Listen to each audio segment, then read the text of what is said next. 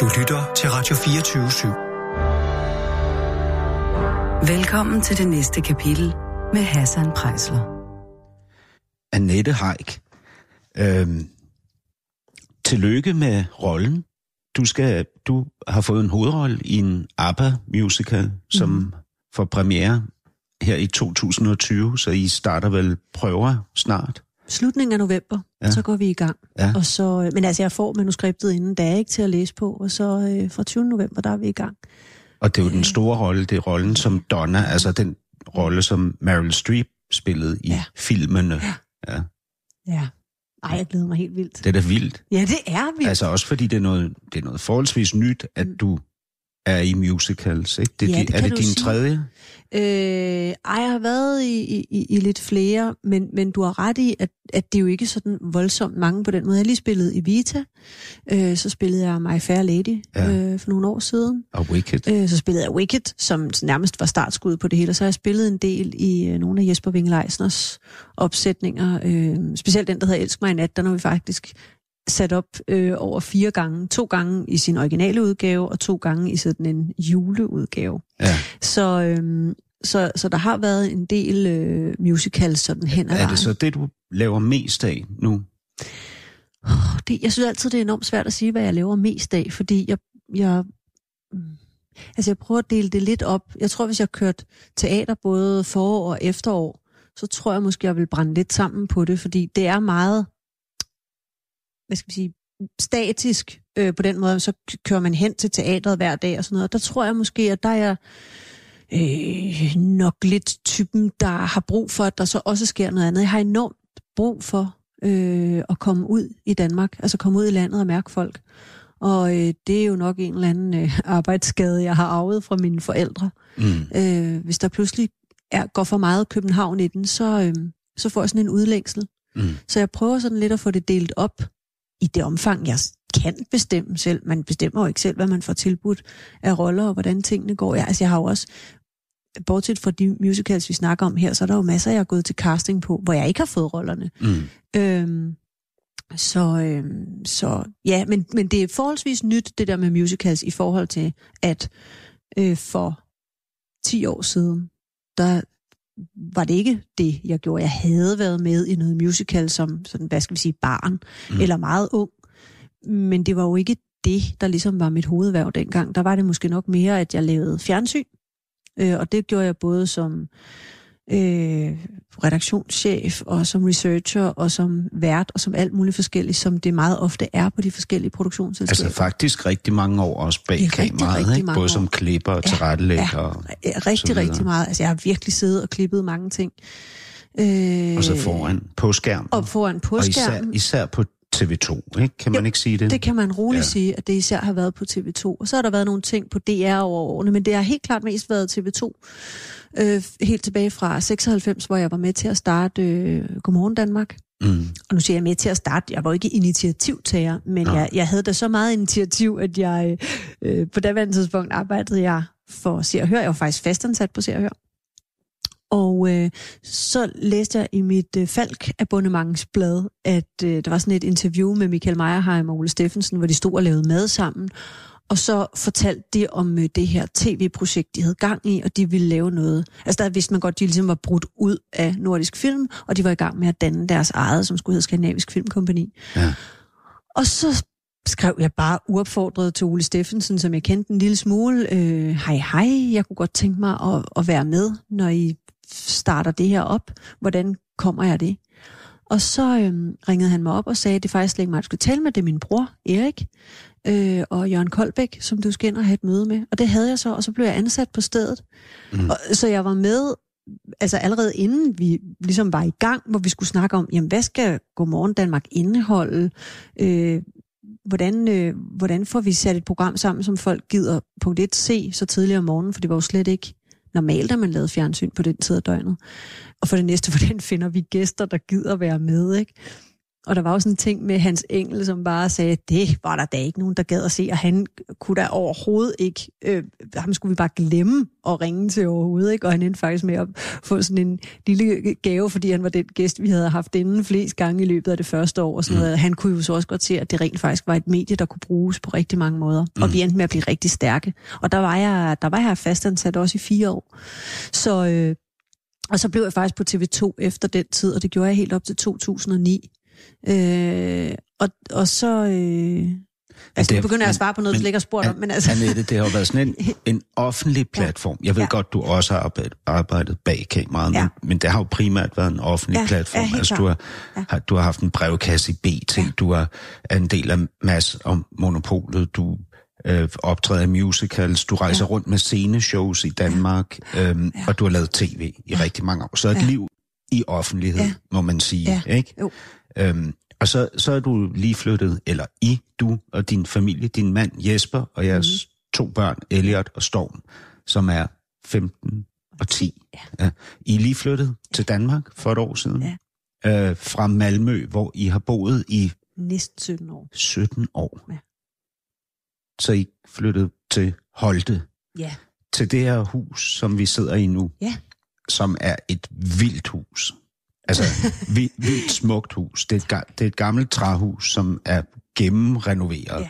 Og altså, renoveret efter alle kunstens regler, ikke? Altså, super lækkert køkken, som vi sidder i her. Ja. Meget sådan en enkel indretning. Øhm, altså, meget rent. Ja. Der står ikke tusind dingenoter Nej. over det Det hele. rigtigt. Der er sådan, hvad kan man sige, rent og ryddeligt øh, og kvalitetsting Ja. over det hele. Altså en Dixon vandkande, Mm. øh, nogle lamper som over her over spisebord, som garanteret også er et eller andet, jeg ikke ved. Nej, Hvad- men, det er, men, ja, men det er nok noget med, at vi sådan, øh, vi håndplukker nogle ting, øh, men vi har ikke mange ting. Altså, øh, øh, det, det, vi, vi, prøver meget på ikke at være øsle. Jeg ved godt, det lyder lidt mærkeligt, når man sidder i et hus, hvor der er nogle dyre ting også, men tag nu så det bord, vi sidder ved. hus. Og et stort hus, Ja. men, men nu, nu tager vi bare lige det her spisbord, vi sidder ved. Det har altså købt for 1200 kroner på den blå avis, Jamen, selv det kan jeg malet. godt se. Ikke? Ja. Og så øh, kan du også godt se, at der er nogle steder, jeg ikke lige helt har fået ramt med maling, eller der ikke var maling nok. Ja. Men det er bare sådan for at sige, at øh, jeg tror, vi er gode til, både Jesper og jeg, at finde nogle, nogle, nogle få, men virkelig gode kvalitetsting, Ja. og så mixe dem med noget, som er... Er øsselhed, er det, er det noget skidt? Altså, Ja, jeg det ikke må så man ikke vild. være, det kan du ikke lide at være, det kunne jeg mærke på Nej, jeg kan ikke lide at være øssel. Det kan jeg faktisk Men ikke. det er jo et stort hus med Ja. swimmingpool. Det Ja, her. prøv at høre. Og det med swimmingpool, det er jo lidt øsselt. Ikke Er, også? er det skamfuldt? Nej, det er ikke skamfuldt. Nej, men jeg, det det men jeg ikke. synes bare, når jeg siger det, så kommer jeg til at smile, fordi jeg havde aldrig i mit liv troet, at jeg skulle have en swimmingpool. Altså, øh, jeg, jeg ved ikke, det- om jeg skal det sige, det er en drøm, men det er sådan noget... forældre, Kjeld og Hilda, har De- aldrig haft. Vi har aldrig haft swimmingpool, og for mig er det sådan noget vildt luksuriøst. Hvordan er deres hjem indrettet? Det er meget moderne. Nå, okay. Øh, de, havde, de skiftede fuldstændig stil. De flyttede også til Sverige på et det tidspunkt. gjorde de nemlig. De Ja. flyttede op til jer, så sådan, at de boede 70 meter fra jeres. Fuldstændig. Vi boede Ja. ja. simpelthen lige op og ned af hinanden. Og da I flyttede fra Malmø Ja. tilbage til Danmark, så rejste de så i forvejen de- Ja, det gjorde de lige præcis. Og nu bor de så 5 kilometer væk, ikke? 5 kilometer Ja, så fra vi er tæt hus. på hinanden. Ja. Men dengang de flyttede til Sverige, der byttede de nærmest hele deres hjem ud, øh, som var sådan, hvad skal vi sige, lidt mere old school, med sådan mørke træting og noget messing og sådan noget. Øh, jamen lidt mere old school, og måske lidt mere farverigt, og så blev det helt byttet ud til at være sådan helt rene øh, linjer, dansk design, altså sådan nogle klassikere, ikke? Mm. Øh, og, og, og, og, og sådan store, rene flader og, og sådan noget, det, og moderne kunst på væggene.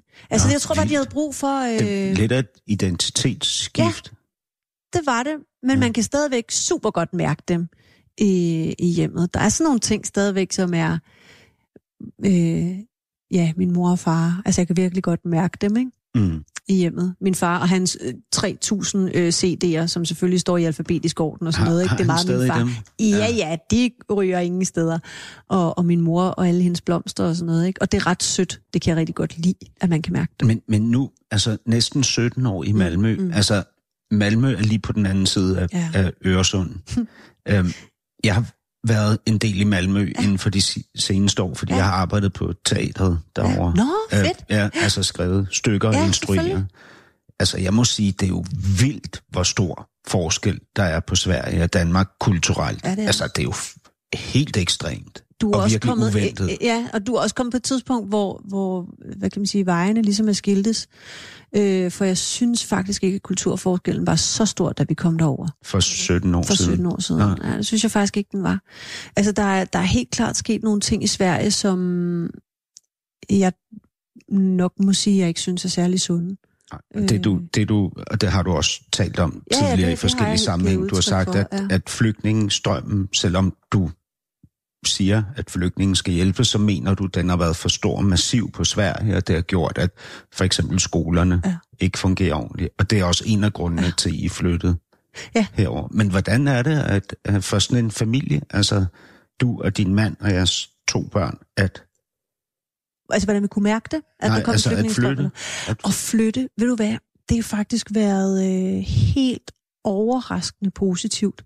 Jeg, jeg, jeg ved ikke rigtig, hvad jeg havde forventet. Måske havde jeg nok ventet, at jeg sådan hver eller hver anden dag ville køre ned til Øresund og sidde og kigge ud over det, og sådan smågræde lidt og længes hjem, fordi jeg følte virkelig, at mit hjem var øh, over i Malmø. Ikke? Men, øhm, det var så ikke i Malmø, Nej, det var det ikke. Det var sådan lidt Ude- på landet, og vi boede altså rigtig, rigtig dejligt. Det var med øh, det der Øpsner landskab, ikke? Altså med store, store vidder marker ud over det hele. Øh, vores nabo var en bondegård, der lå sådan 200 meter væk, og sådan noget. Så der var virkelig et enormt flot landskab, og vi kunne også se Øresund fra, hvor vi boede og sådan noget. Det var meget, meget smukt og meget landligt. Sådan mm. rigtig landligt med heste og får og sådan noget.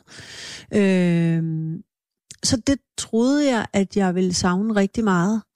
Og da vi kørte fra vores hus den sidste gang, der brød jeg fuldstændig sammen. Jeg mm. tudbrølede. Jeg synes, det var meget, meget hårdt og meget, meget svært. Også fordi jeg ikke rigtig helt vidste, hvad der ventede os, fordi øh, vi havde faktisk ikke noget hjem endnu i, i Danmark, så vi boede lidt hist og lidt her, og lidt i nogle sommerhus, og lidt i nogle andre venners annex, og lidt i en campingvogn og sådan noget. Ikke, Ikke, hos uh, dine forældre? ikke hos mine forældre, nej. Det har I ellers gjort nogle gange. Ja, det har vi, men det, det havde vi ligesom valgt, at det skulle vi ikke, for de skulle også finde sig selv i, i, i den her flytning, som de nu var i. Ikke? Mm. Så, øhm, øh, så jeg, jeg frygtede egentlig, at det ville være... Øh, jeg vil ikke sige noget, jeg fortrød, men jeg, jeg, jeg, jeg, jeg, frygtede i hvert fald, at, at jeg for ofte ville komme til at længes hjem til Sverige. Og ved du, det, er simp- det har ikke ramt mig en eneste gang.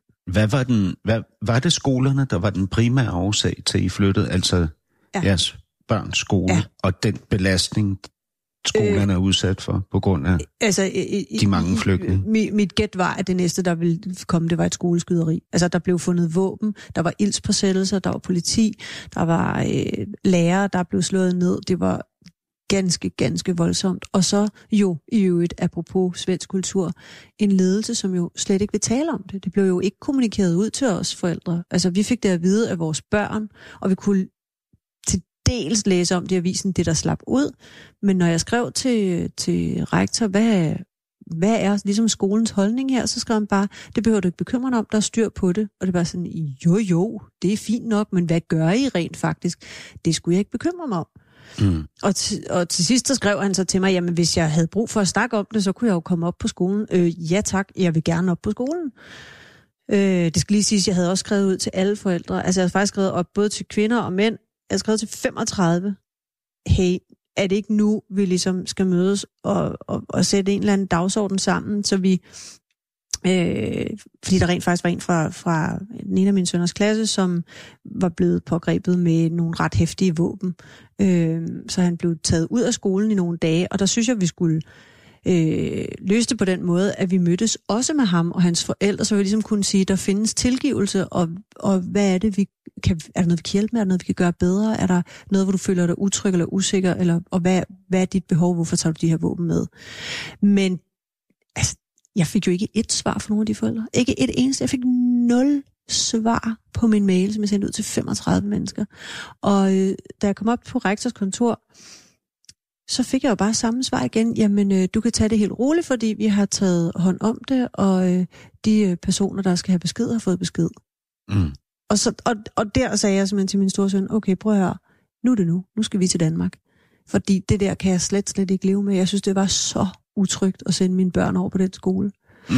Øhm, og det er nok, fordi man løser det, eller ikke nok, man løser sådan nogle ting på meget forskellige måder i Danmark og Sverige. I, i Danmark er vi jo vant til at have mellemledere, og man ligesom tager tingene i plenum. Det gør man sandelig ikke i Sverige. Der har man ikke mellemledere. Man har en leder, og det lederen siger, det er det, vi andre gør, og man stiller ikke spørgsmålstegn. Det kan godt være, at man gør det ude over kaffemaskinen i øh, personalekøkkenet, ikke?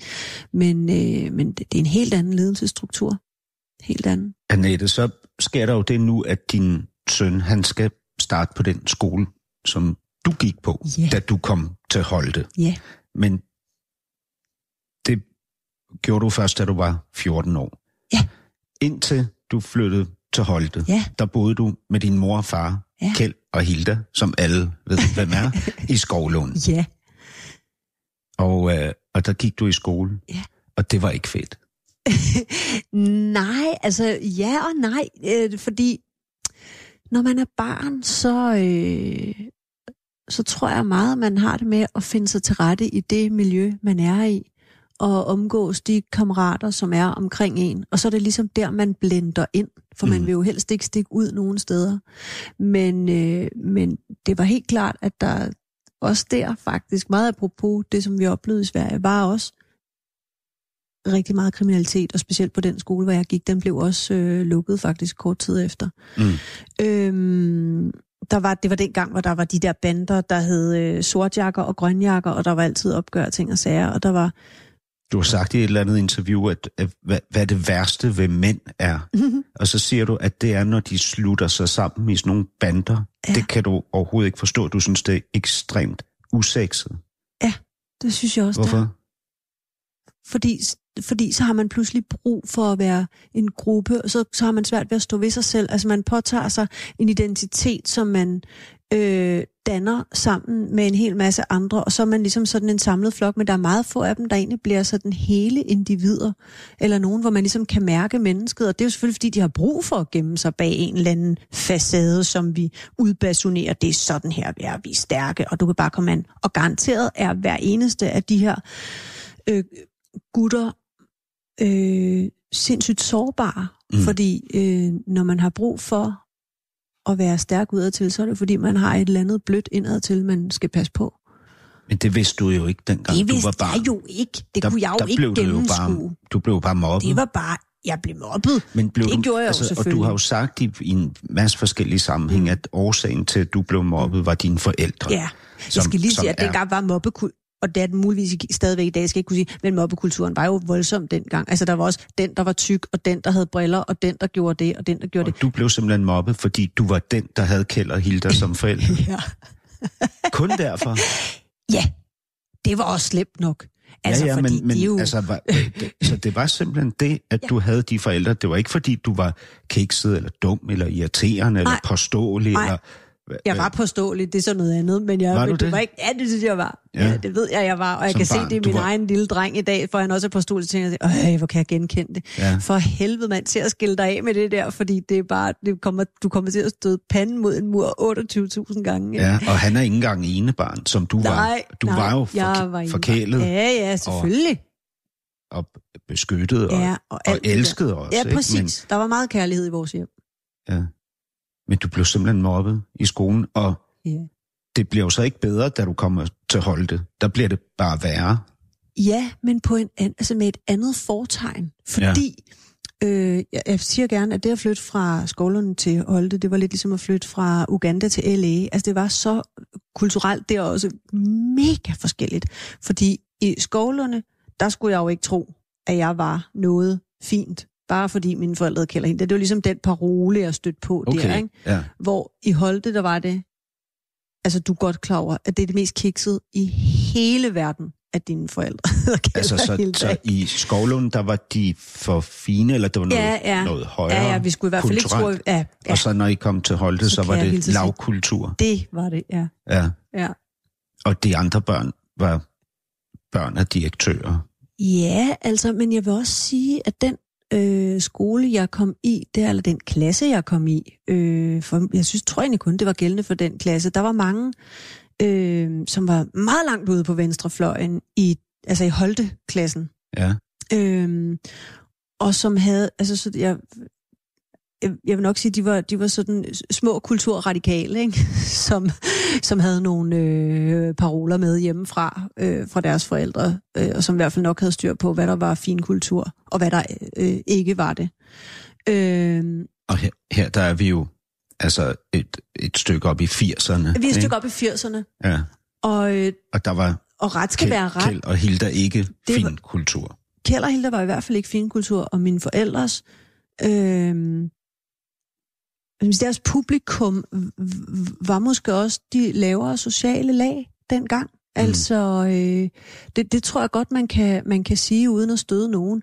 Øh, det har så ændret sig voldsomt, og jeg ved også godt, hvornår det ændrede sig, og hvordan det ændrede sig. Jeg, kunne mærke, jeg var måske den allerførste, der mærkede, når det ændrede sig, fordi øh, folk sådan har jo været dejligt direkte at sige de der til. Altså, da jeg var 14-15 år, var det jo ikke utænkeligt. Man havde ikke Facebook og sådan noget, så, så, så der sagde man bare tingene direkte. Det var ikke utænkeligt, at et, et voksent menneske kom hen og sagde, ej, er du ikke bare flov over dine forældre? Mm. Og så står man der Var du så øh, det? som teenager. Eller blev du så det Nej. af, af Nej. at folk stillede Aldrig dit- nogensinde. Ikke på Det var- noget nej. tidspunkt. Ikke på noget Men du tidspunkt. har overvejet flere gange at skifte navn fra Ja, fordi det blev simpelthen altså, for, øh, at det blev noget for andet. belastende. Ja. Men det blev mere belastende på den måde, at det var svært øh, at få et fornavn. Altså, det var hele tiden Men bare Annette, datteren. hvis du ikke på noget tidspunkt har flovet over dine forældre, Kjeld og Hilda, så er du det eneste barn i hele nationen, der ikke har flovet sig over Ja, sine Men forældre. det tror jeg faktisk, ja, men det tror jeg faktisk, der er en direkte sammenhæng øh, med øh, den her mobbekultur, som, som, som jeg oplevede, fordi de fleste børn eller teenager, som sig over deres forældre, er jo ikke nogen, der stort set hele tiden skal stå øh, på mål for alt, hvad deres forældre gør. Øh, det er ikke udbasoneret offentligt, hvad deres forældre gør på arbejdspladsen og sådan noget. Det vil sige, de skal ikke hele tiden forsvare deres forældre. Jeg skulle hele tiden forsvare mine Derfor forældre. var der slet ikke plads Der til, ikke at plads du til det kunne der. flove Vi var dig en, over nej, nej, nej. Vi var en enhed. Altså, i tre. ja, det var Mm. vi, og en stærk hva- enhed. Hvordan, hvordan var I en enhed? Vi var en, Var det jer mod verden? ja, det, sådan følger det nok mange Ja. gange. Var det det noget, I formulerede? Nej. Altså, var det noget, I talte om? Det er simpelthen noget, jeg først har opdaget som voksen, at det var sådan, det når, var. Når, når du blev mobbet over i, i skolen, Ja. eller ligesom fik de her Ja. kommentarer om dine forældre, Ja. gik du så hjem og sagde det til dem? Nej, Der, der ville du skåne så, dem. så passede ikke? jeg på dem. Ikke? Ja. ja. Hvordan kunne du så mærke den der enhed derhjemme? Altså, hvordan, hvordan udspillede den sig? Hvordan var det ligesom i det hjem? Øh, det var sådan, at øh, øh, mine forældre, det er bare for at komme et eksempel, mine forældre var jo ude øh, mellem 250 og 300 dage om året og optræde dengang. Øh, de, det var rigtig, rigtig, rigtig meget. Og øh, det vil sige, mange af jobsene lå i weekenderne, det vil sige, weekender var ikke ligesom i andre menneskers hjem. Øh, der sad man ikke og hyggede sig lørdag aften med en slikskål og sådan noget. Så når det en sjælden gang skete, hvilket måske var en-to gange om året, at mine forældre var hjemme på en lørdag aften, så sagde jeg jo nej til alt andet i hele verden, fordi nu skulle vi bare hygge. Og det var der jo ikke rigtig nogen, der kunne forstå, hvor, hvor, hvorfor. Altså okay, så du skal ikke med til fest, fordi du skal sidde og hygge med dine forældre. Som er Kjeld og Ja, ja, ja, altså mm, helt sikkert, ikke? Det har man jo lyst til, når man er 15-16 år. Men jeg havde lyst til det, fordi for mig var det sådan virkelig, virkelig heldigt. Og det er der, hvor jeg kan sige, at der mærkede jeg Men virkelig forskel. hvad, hvad var det, I kunne sammen? Altså, kunne I, I kunne, du, du kunne ikke dele de ting med dem, som involverede dem. Altså Nej. mobberier, som handlede om dem. Altså, hvor kikset de var og sådan noget. Nej, men så gjorde jeg det alligevel en gang, men de vidste jo godt, at det foregik. Altså, Ja. øh, og Men så snakkede vi din, lidt li- om din, det. Din livsfortvivlelse, altså mere generelt, altså som man jo oplever, når man er 15, 16, Ja. 17. Kunne Ja. du sådan tale med, med dem Ja, om jamen, det? det, det, det kunne jeg sagtens. Men, øh, men der, der har de altid været enormt rummelige, eller gode til at forstå det, eller gode til ligesom at, at øh, sige, jamen, når, når, når den og den siger sådan, så er du nødt til at kigge på det menneske, der afsender beskeden. Hvad er det, hvad er det for et menneske? Hvad er det måske i virkeligheden for en besked, der kommer ud? Er det i virkeligheden, jeg er nysgerrig på dig, eller er det i virkeligheden, øh, øh, øh, jeg vil gerne være din ven, selvom jeg siger det modsatte, eller jeg er usikker på mig selv, eller du ved, alle sådan nogle ting der. Mm. Og det synes jeg, de var ret gode til at sætte nogle ord på, sådan, så jeg kunne, kunne bruge det til noget. Mm. Altså, det er ikke nødvendigvis noget, der hjalp mig i, det, i form af, at der så ikke blev sagt øh, ondskabsfulde ting og sådan noget. Men, men, men det er jo ikke sådan, at jeg gik hjem. Altså, jeg har jo ikke tænkt, at jeg var et kæmpe mobbeoffer, og så gik jeg hjem og sad og græd hver dag. Altså, sådan foregik det ikke. Der var bare meget mobning. Øh, jeg tror også, der var mere mobning, end der er i dag, fordi man var mindre opmærksom på det. Mm. Og så levede man jo bare med det. Altså, børn er benhårde ved hinanden. Sådan er det bare. Øhm, du er så 18 år, før du får din første kæreste. ja. Og det er... Ja, jeg, for, jeg havde faktisk... Jeg kærestede med en, der hed René. Ja. Øh, fra jeg var 15, og jeg har faktisk stadigvæk kontakt med ham. Ja, Han- fik, øh, jeg kan huske, han fik en guitar af sin far.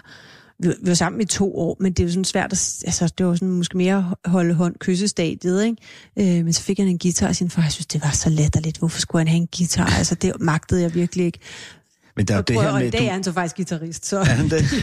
Nå, men der er det her med, at du siger, at, at dit forhold til dine forældre var så rart og intenst, Ja. at du ikke behøvede opmærksomhed fra nogen andre. Nej. Men det er måske også rigtigt. Og, og egentlig også maligt, fordi du havde det ikke godt med drengen. Mm, nej, altså jeg var jo ikke sådan... Øh, jeg kan jo godt se, jeg har ikke været specielt sådan øh, udfarende, hvad det angår. Altså det har jeg virkelig ikke. Jeg var sgu en langsom starter, det bliver jeg nødt til at sige. Det var, det var, det var op ad bakken med det. Men det, men det er også fordi, øh, jeg tror også, man skal se på mine forældre som den der institution, altså ægteparret, som har været sammen siden de var 14, ikke? øh, det jo, de ville jo aldrig nogensinde sige, at det var det, de forventede, at jeg skulle levere os. Og jeg har heller ikke følt, at det var sådan. Men derfor ligger der da et eller andet alligevel, at det ville man da gerne opleve, for det var jo gået godt for dem. Hvorfor skulle det ikke gå godt for mig? Mm. Og samtidig har jeg også kunnet mærke, når jeg så, hvis der var en, jeg var brændt varm på, for trust me, det skete i hvert fald allerede fra en tidlig alder, ikke? Mm. jeg blev afvist igen og igen og igen, og det tror jeg da lige så meget har handlet om, at det var simpelthen for uoverskueligt for en ung mand. Altså dels, så skal jeg hjem til Kjeld og Hilda, det kan jeg slet ikke, det kan jeg slet ikke overskue, hvordan jeg ville skulle takle. Øh, to, øh, der lå det der mm, fe-støv øh, hen over familien på en eller anden måde, at det var på en bestemt kærlighed i mit hjem, var af en særlig lyserød, fluffy art, Mm. som man ikke rigtig måske turde træde ind i. Altså sådan et enhjørningeland. Ja, lidt, ikke også? Ja. Ja. Og, og sådan oplevede jeg det jo ikke. Og altså, jeg kan sige, sådan var det heller ikke. Mine forældre er jo sindssygt, de har kunnet skændtes. Altså, de det? så er du rigtig klog. Og Ja. ja. altså også virkelig voldsomt med øh, kaffekopper, der øh, flyver gennem rummet. Og sådan noget. Seriøst? Ja, ja. Nå. Det kan jeg da love Og, dig. og sådan ubehageligheder, retoriske Øh, ubehageligheder. øh, Kunne de sige øh, vilde ting til Ja, de kunne godt sige vilde ting til Hvad er det hinanden. vildeste, de har sagt? Øh, min far har engang kaldt min mor for en, en torskepik, kan jeg huske. En det tror jeg- torskepik? Ja, det tror jeg, det, er for, det røg bare ud af. Men altså, du ved, der kan godt virkelig øh, komme nogle, nogle øh, krasord. Jeg kan faktisk huske, at jeg begyndte at grine, fordi jeg synes, simpelthen, det var sådan et åndssvagt ord, han kaldte hende. Øh, jeg sad med i rummet, da det var hun, hun havde kigget forkert på et landkort. Der, der havde man jo ikke GPS og alt muligt andet til bunds. Men, så Men det er sjovt. Annette, fordi oh, jeg, jeg byder lige velkommen til nye lytter, hvis du lige er kommet til derude. Du lytter til det næste kapitel, første time, hvor jeg, Hassan Prejsler, er på besøg hos Annette Haik. Og nu kommer der nogen ind ad døren, Ja, det, det høre. er Storm, der kommer øh, ind ad døren nu. Ja. Hej skat, vi laver lige radio, så du skal lige være stille. Hej. Velkommen hjem. ja. Det er Storm, der Ja, står der. det Storm, Tager der cykelhjelmen af. Ja, Ja. det er en lille frække fyr. Flot. Dreng. Ja, ja det er han. Ja. Han er køn. En kæmpe store blå øjne, og altid smilende. Mm. Hvor gammel er du? Jeg er 10. Mm. Ja. Ja. Mm. Nå, men øhm, jamen, skal vi Ja. tale videre? Vi, vi Ja, fortsætter. vi, vi er nået til torskepik. ja. ja. ja, så blev der grinet her. Ja. Og Det var, ja, men altså, der, der, der, der, der blev, øh, øh, man skændtes, altså øh, højlydt, og med, de, øh, med arme og ben ud til hver side, er jo ikke som man slog på hinanden, vel? Øh, men så kom det Er ud. der aldrig blevet slået? Nej, det er der ikke. Øh, til gengæld har der heller aldrig været, altså det der med at bære nag, det har aldrig eksisteret mm. i mit hjem. Mm. Så når den ligesom var ude, godt, så havde vi løst. Så gik man lige hver til sidst et øjeblik, lige trak vejret, og så... jamen, så, så var man jo Men- færdig med det. Det jeg vil sige, det var, Annette, du starter jo på BT i 1987. Ja, kan det er passe? faktisk lidt perverst. Altså, der er du 16 år, Ja, jeg er 17, faktisk 16, 15, 15, da jeg starter. år, da du Ja, starter, ja, ikke? ja. Ved du hvad, da, da du starter på BT i Ja, 87, ja. der er jeg redaktionsbud derinde. Ej, hvor sjovt. Ja, jeg var derinde, øh, jamen... Ja, Inde i Christian Bernikovs Ja, ja, nemlig. Øh, ja, og jeg, jeg kan huske dig, da du Er startede. det rigtigt? Og jeg kan huske, nu, nu bliver du jo senere kåret som den 31. mest sexede eller lækre kvinde i verden. Det bliver du kåret i år 2000, som er en del år senere. Men jeg kan huske, at jeg syntes, du var enormt lækker. Du har været lidt ung for mig. Ikke? Ja. Jeg, jeg, jeg to, Nå. to. Du er fra 71, jeg er fra 69. Ja, Ikke? altså for sent, altså fra, fra november. øh, Men jeg kan huske, du, jeg synes, du var så lækker. Men jeg tænkte lige præcis over det der med Kjeld og Hilda, Ja. og det der øh, øh, indjørningeland, du Ja. kom fra. Ikke? Ja. Jeg tænkte, Det var altså ikke noget, man bare lige kastede sig ud i. Det kan jeg godt sige dig. ej, Øh, og, og, og derfor er jeg, altså, jeg er simpelthen, altså, det er jo ikke fordi, jeg så slet ikke har kigget efter mænd. Nu sagde du før det med, at jeg kom i gang med kærester, da jeg var 18. Altså, det er jo ikke fordi, jeg slet ikke havde kigget efter mænd. Men jeg, jeg blev simpelthen afvist. Altså, gang på gang på gang, fordi jeg tror, det var alt for uoverskueligt. Jeg kunne selvfølgelig også have tænkt over, om det var fordi, jeg var fuldstændig uudholdelig at være sammen med. Men altså... Øh, Jamen, men det, var det der var- også den side af dig? Fordi øh, du indikerer jo, at du har været påståelig, og Ja, jeg ved, du, var ja. du har sagt om dig Ja, selv, du var stedig. Ja. Ikke? Det er svært at vide. Altså, jeg nogle gange undret mig, fordi så har jeg mødt... Øh, øh, så, så har jeg måske mødt nogle af dem, som jeg selv var varm på dengang Ja. øh, i mit voksne liv, og så er de bare kommet hen og sagt til mig, ej, altså jeg var jo simpelthen så forelsket i det, hvor jeg bare havde sådan, okay, kunne du have sagt det? ja. Altså det gad jeg da seriøst godt at have vidst, fordi jeg gik der og havde en rimelig øh, øh, teenage neder en overgang, kan jeg huske, hvor jeg tænkte, okay, jeg øh, må virkelig altså lugte langt væk af et eller andet helt vildt forkert. Jamen, Når så- du siger så- det der med øh, kåret som et eller andet, så tænker jeg bare, at jeg var lækker. Det var i hvert fald aldrig nogensinde noget, jeg blev beskyldt for at være. Altså lækker. Nej. Jeg, jeg, jeg har altid, og det er helt seriøst, jeg har altid følt, at jeg var hende, når du ved, man havde ligesom, øh, når der var en, en flot pige i klassen, så havde hun altid den, den grimme veninde. Altså jeg var den grimme veninde. Ja. Ja. Det, det, det er helt klart det, jeg altid har følt. Jeg var altid, den veninde, jeg har hængt sammen med, har altid været den flotte. Da du så i år 2000 bliver kåret som den 31. lækreste kvinde i verden, Ja, altså i verden, ja, ja, det lyder du, også helt tosset. Jamen, du ligger jo altså, niveauer over både Pamela Anderson og Jennifer Lopez. Ej, men er du og det er selvfølgelig... det? Ja, helt sikkert. Mm. Og det er selvfølgelig... Altså, du har, du har lavet nogle nøgen Ja, billeder. det må være ikke? det, der gjorde det. Ja, og det er i år 2000, der var du på forsiden af M, Ja. Mande-magasinet M, Ja. hvor du er, har sidder i trusser kun. Ikke? noget, ja. Mm. Og før det har du lavet sådan nogle um, body paint Bodypaint, ja. billeder over to omgange. Det, det er vel sådan noget, der Ja. har gjort det. Ja. Men det første, du tænker på der i år 2000, det er drengene fra din gamle klasse i Skovlund, og måske også Holte. Øh, altså om de så det, eller hvad, tænker du? Nej, altså der, der Nå, kommenterer ja, du så ja, på det det er rigtigt. siger, Ja, ja, ja, ja, det er det da egentlig. Jamen, ja, ja. Men, men, men, men det er fordi, at jeg, jeg synes, hele min ungdom har jeg simpelthen ikke anset mig selv for at være et seksuelt væsen. Jeg ved godt, det lyder helt tosset, men det, der, der, der var jeg ikke op i mit hoved. Altså nogle gange så føler jeg næsten, at jeg har haft sådan en... Altså som om, at jeg er gået fra at være øh, øh, gammel, da jeg var teenager. Jeg tror faktisk, jeg var sådan lidt 80 år gammel op i mit hoved nogle gange. Ikke? Hvordan det? Øh, jamen, sådan havde meget øh, det, var de gamle dyder, og jeg var sådan lidt, jeg lignede nok for meget mine forældre i virkeligheden. Altså, Mm. og var for lidt mig selv, eller var for lidt den der person, som de fleste udvikler sig til at være hen over teenageårene, hvor man så bliver et helt menneske. Altså, det, det er faktisk altså, du gør jo meget også det senere. i 88, der hitter du med Tommy Sebak. ja, ja, ja. det er jo også, hvad kan man sige, ligesom at forfølge et bestemt spor. Og Helt i 91 deltog, tager du så som solist for Ja, første gang ja, i, ja, i Dansk ja, Melodi Ja, Grand Prix. præcis. Det er jo også, hvad hedder det, Ja, det- pænt og klassisk. det og er poleret, pænt og klassisk hele vejen. Og du bliver ja. ejendomsmaler Ja, samme år ja, uddannet.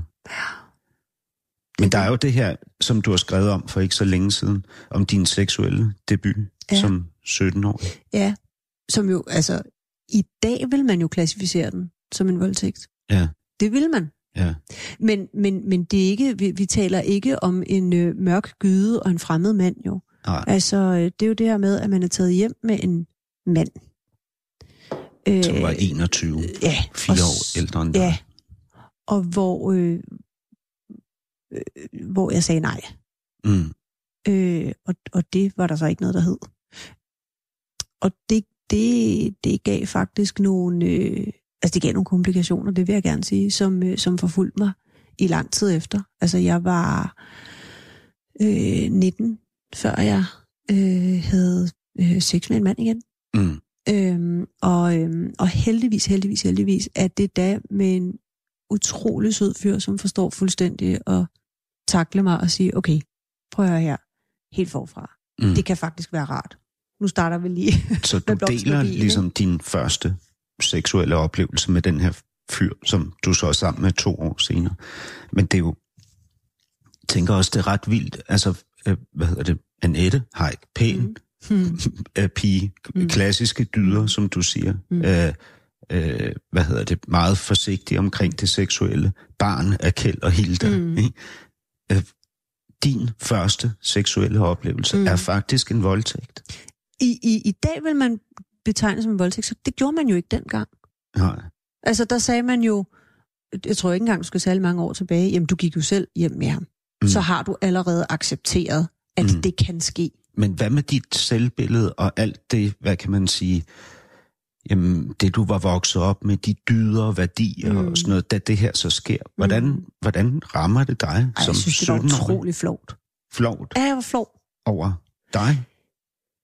Ja, over Eller at over være, hvad? ja, over, altså vel egentlig over at, at, at have været så naiv, eller du ved, jeg tror egentlig, det er det mange... Over at blive den type kvinde, som...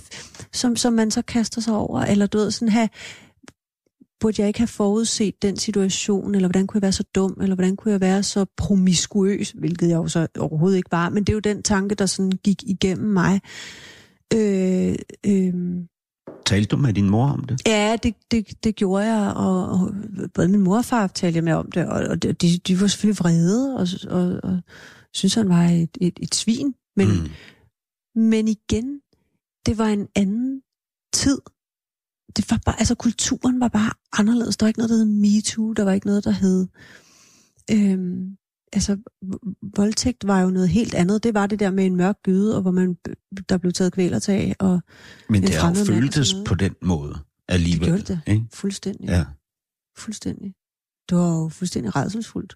Og han er jo så ikke, den her med 21-årige mand, er jo så ikke det sidste svin i din række af mænd. Gud, har flere? Jamen, eller det, Ej, det med mindre det er den med, samme, men altså, du, øh, du får jo en kæreste, som 22-årig flytter du hjemmefra. Det er jo et lidt sent, kunne man sige, Annette. Nej, men ved du hvad, det er faktisk stadigvæk gennemsnittet. Er det ikke sjovt? Er det det? Det er Nå, okay. 21,7. Det har jeg lige hørt for nylig faktisk Okay. på Radio 24 at, at man gennemsnitligt er 21,7 år gammel. Ja, og hvis det øh, bliver Øh, sagt på Radio 24, Så er det jo rigtigt, ikke også? rigtigt, Sådan er det i Danmark, når man flytter hjemmefra. Så. Men, men ja, okay, du er 22. ja, Du har lige lavet en uh, body paint kampagne, Ja. så vi var inde på, på for et øjeblik siden Ja. for Hewlett Packard, Ja. hvor du er nøgen. Det skal man jo være for at blive body painted. to nok. Ja. Øhm, og så får du så rollen i Sound of Music, men også en ny kæreste. Mm. Nu er jeg Øhm, spændt på, hvem det så er, fordi der ja. var lige en periode der, hvor Det er i øh, jeg 1993, du et par stykker. er 22. Ja. Mm. Så siger du så, at du udvikler en spiseforstyrrelse. Ja. Ja. Men det er rigtigt. Men det er fordi, at jeg dater en, der er væsentligt ældre. ja. Og ikke særlig sød. Øh, jo, men det er jo det der, som, som nogle mænd er enormt gode til. Øh, at øh, spille dobbeltspil. Altså sådan være egentlig i to forhold. Og jeg troede måske, at jeg var kæresten. Øh, Ja. Og han var på vej ud. Øh, han, var i, han lå i skilsmisse. Okay. Det var den Og historie. han var også ældre. Ja. Ja. og, og det Hvor var den, meget ældre?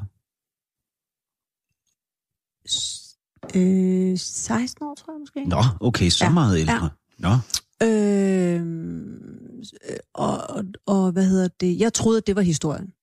okay, så det er ikke fordi, han går og behandler dig dårligt, når I er sammen. Det er simpelthen fordi, han lyver for dig. Det er Ja. jo også at behandle dårligt. Fordi det er jeg på. finder jo så ud af på et tidspunkt, at han er ved at skulle... Han er ikke i en skilsmisse, han er blevet skilt, og han skal jo et giftes nu Ja. ja. med en. Så det er mig, der elsker hende. Okay. ja. Øh, Men er det derfor, du får en spiseforstyrrelse? Altså, Ej, du, det er svært du at sige. Jeg ved godt, at det var tvangsoverspiser. sådan, den blev lagt op på et tidspunkt. Men jeg, jeg, jeg, jeg tror simpelthen, at det er en kombination af flere ting. Fordi det er nok lidt svært at give ham skylden for det. Mm. Øh, det, det vil jeg trods alt ikke gøre. Men det er helt klart, at jeg, øhm, at jeg har sådan en kompensation. Altså, jeg begynder at spise seriøst igennem, ikke? og tager vildt på. Øh, fordi at jeg, det var min hensigt, at jeg så ville kaste det op, men det kunne jeg alligevel ikke overskue, så du ved, jeg åd bare derudad, ikke? Mm. Øh, men det hedder bulimisk adfærd alligevel. Øh, ja, og, øh, Jeg har faktisk også slået det op. ja, Tvangsoverspisning. ja, sådan Ja. noget der, ikke? Hvor at så, så finder man sin trøst i det, for det er jo dejligt at spise. Altså, det synes jeg faktisk stadigvæk. Det er helt Er det rigtigt? nice at spise. Jamen, hvad, hvad gør det? Det er bare lækkert. Det er bare... Beroligende? Jamen, det er bare, det, det, er jo, det, er smager godt. Altså, der er ikke noget bedre end gode smagsoplevelser. Jeg elsker det også et godt glas vin, eller et godt lakridsbolse, eller en god kop kaffe, eller alt det der, som, det er jo sanserne, der sådan stimuleres på en eller anden mm. måde, ikke? gennem smagsløgene. Din nuværende mand, Jesper, er er kok. kok. Så der får jeg jo ligesom, øh, der får jeg lov at smage lidt af hvert, ikke? Mm. Øh, Men det er din mor, der får dig til at gå fra ham her, den 16 år ældre mand, som... Ja, ja det, igen er det sådan en kombination af flere ting. Både nogle veninder, der, øh, der sådan får mig overbevist om, at, at øh, nu må jeg sige fra.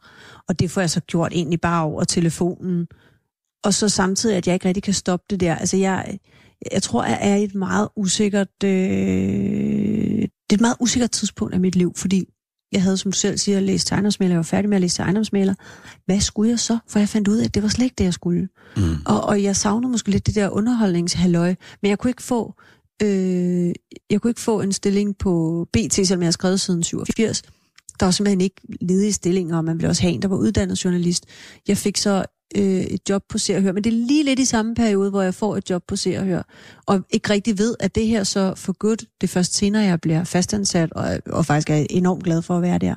Øhm, så det er en meget turbulent periode, og jeg er flyttet hjemmefra, og jeg har ikke nogen kæreste, og det har faktisk ikke gået sådan helt super duper med det der med kærester, vel? Og jeg, har, jeg er også rigtig uprøvet, må man Mm. sige. Jeg har ikke været, jeg har aldrig prøvet at have, det har jeg stadigvæk ikke prøvet at have et one night stand. Altså, øh, det, Jeg alligevel jeg, vildt, du kaster dig ud i de der body paint.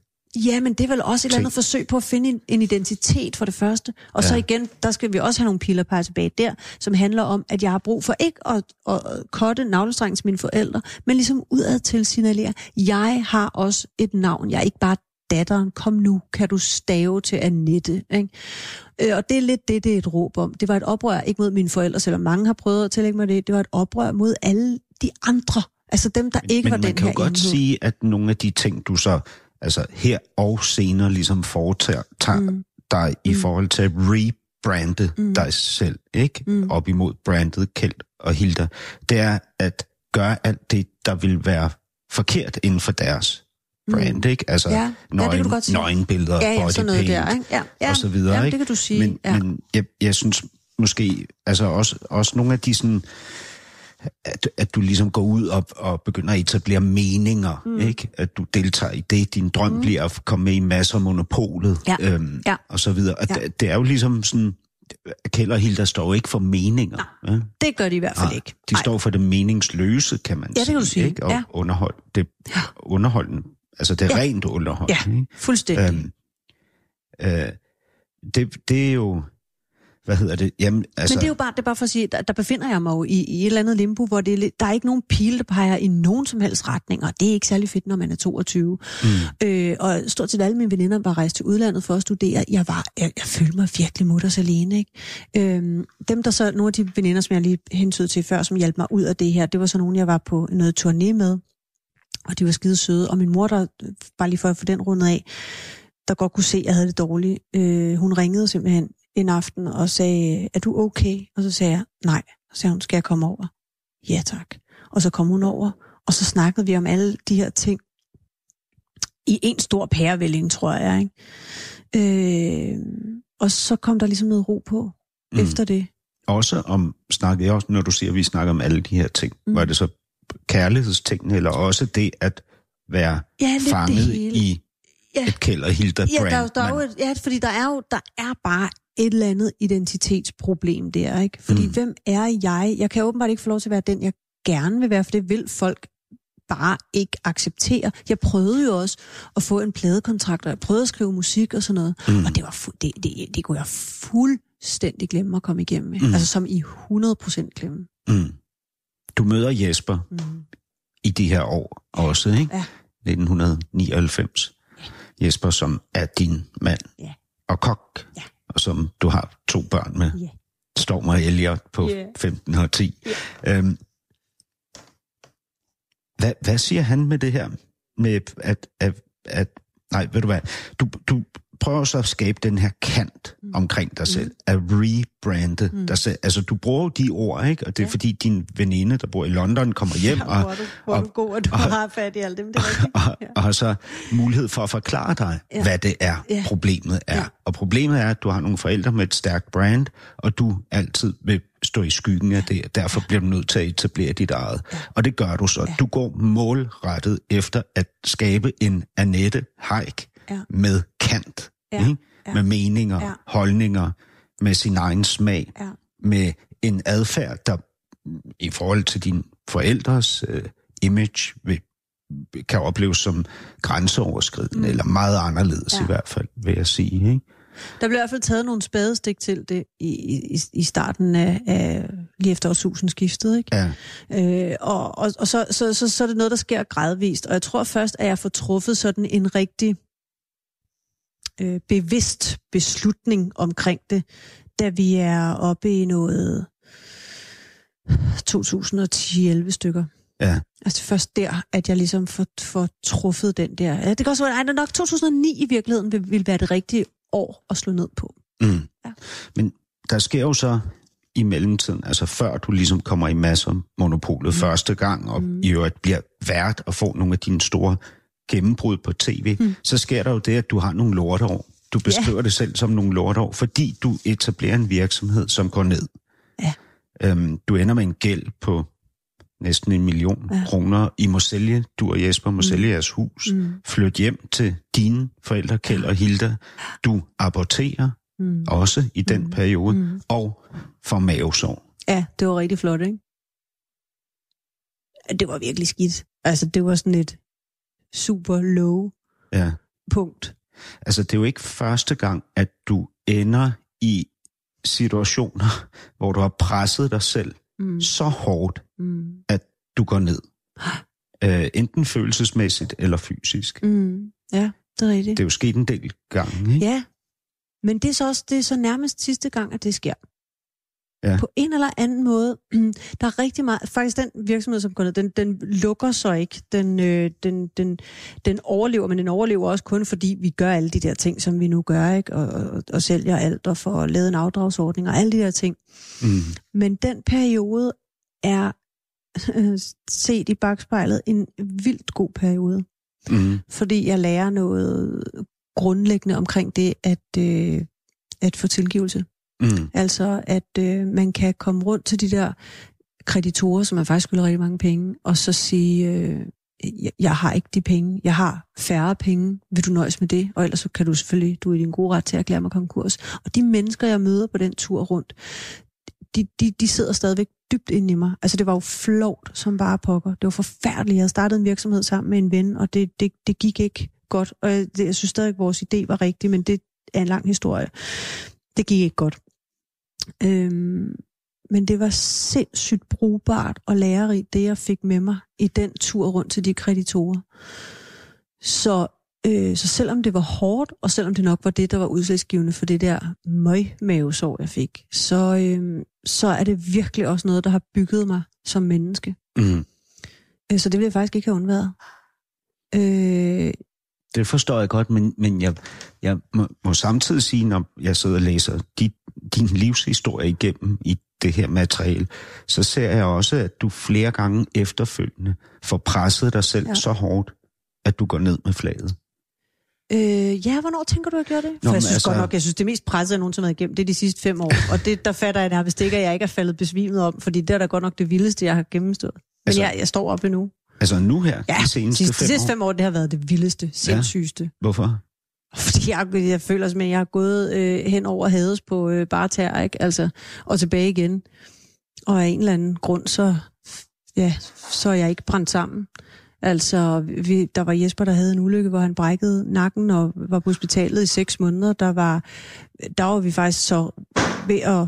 Så nu kommer det næste barn hjem her, ikke? Elliot? Nu kommer Elliot på 15. Ved- Og Elliot, jeg siger også lige hej til dig. Vi sidder i radiointerview her. Ja, så... Øh, Hej, øhm, velkommen hjem, siger jeg så også til dig. Hej, skat. Hej.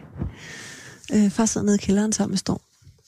Øh, hvad hedder det? Øh, Jamen, det er rigtigt. Ja, Altså, nå, der- der, der der var også bare jo et det- kæmpe økonomisk uvær, og Ja. ja. vores hus er, viser sig at have vand i alle vægge, og vi skal nærmest øh, rive det ned, og vi bygger et nyt for at bevare skinnet på næsen. Det lyder rigtig mærkeligt, men det der er der en forklaring på. Altså, vi havde en anden grund, og hvis vi bebyggede den, så ville øh, provenyet blive større, end hvis vi bare solgte grunden fra. Så i forsøget på at redde økonomien, bygger vi et hus mere. Mm. Øh, vi, Jespers bedste ven bliver skudt øh, på åben gade. Total tragedie. Han var mm, Storms altså, helt store forbillede, og det er stadigvæk noget, der sidder i os alle sammen. Ikke? Øh, jamen, der sker simpelthen så mange frygtelige ting de her sidste fem år, så man bare tænker, nu må det stoppe det her. Ikke? Mm. Så, og, det, og der, der lad, står jeg over Lad os bare lige op, op, Ja. opsummere, fordi Ja. det, der jo sker med, med Jesper, der er i Thailand, mm. og, og der er så en badeulykke, mm. hvor han kommer alvorligt til skade, brækker nakken, ikke? Ja. Øh, og, Han er og, faktisk lam fra brystet og ned til en start, men Ja. bliver opereret. Ikke? og, og har så været igennem lang trænings, øh, langt. Og er det genoptræningsforløb stadigvæk. Ja. og så videre. Ikke? Mm. Øh, du har jo også op til det, har du sådan nogle, nogle perioder, hvor du arbejder ekstremt meget og har ja. nogle øh, ret voldsomme, hvad hedder det, kollaps på grund af det. Og også, du har jo for eksempel en ansættelse på et tv-program, hvor du bliver taget af, eller du finder ud af, at du kan, rigtigt. ikke, du kan Ja. ikke fortsætte som, i rollen ja. som vært på det Ja, program, der det er hedder 9 rigtigt. ud af 10. Ja, ja. Øhm, I, I, I får jo jeres to drenge, hvoraf den ene lister forbi her i baggrunden. øhm, og så sker det her med, med, med Jesper og med Ja. Jespers gode ven. Ja. Og hvorfor er det, han bliver skudt? Ja, men det, det er jo en, en super, super trist historie. Han er politibetjent, og øh, er simpelthen på det forkerte sted på det forkerte tidspunkt. Altså, det er et rent tilfælde, at det er ham, der bliver skudt, men der er en ung mand, som, øh, som jo i dag har en forvaringsdom, og, og han øh, har set sig gal på myndighederne, altså bare myndigheder generelt, så nu skal han simpelthen ud og slå en politimand ihjel, og han Mm. stjæler en, en pistol, tror jeg det er, fra, fra en skydeklub, Mm, og, og likviderer ham mm, på åben gade. ja. Ja, det er jo... Altså det, det, det kan jeg sige, det har simpelthen påvirket os helt sindssygt meget, og det har påvirket alle i vennekredsen. Ikke? Ja. Det, det er helt vildt, hvor mange led det griber ind i, når sådan noget sker. Ja. Fordi det synes så uretfærdigt. Det er også uretfærdigt, når folk bliver syge og kommer ud for en ulykke og sådan noget. Men det her, det er bare så voldsomt. Ja. Det er det virkelig. Man kan jo sige, hvad, der er jo i, i livet er der jo de begivenheder, som slår ned som et lyn, som man ikke har nogen som helst Ja, ja. indflydelse ja. på. Og så er der jo dem, man har indflydelse, Indflydelse på, på, som ja. opstår blandt andet på grund af den måde, Ja. ja. man lever sit liv Ja, ja, på. Ikke? helt sikkert. Og der er sådan en ting, jeg godt kunne tænke mig at tale mere med dig om i anden time.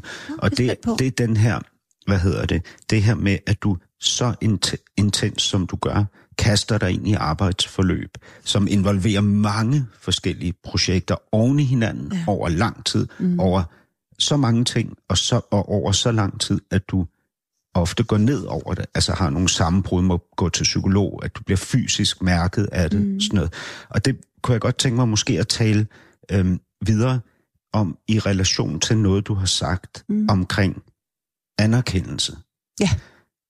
Fordi du har sagt, jeg synes, der har været langt til anerkendelsen for mig, for jeg føler ikke, at folk har anerkendt det, jeg har lavet. Det er underligt, for jeg har jo på en eller anden måde hele tiden været kendt.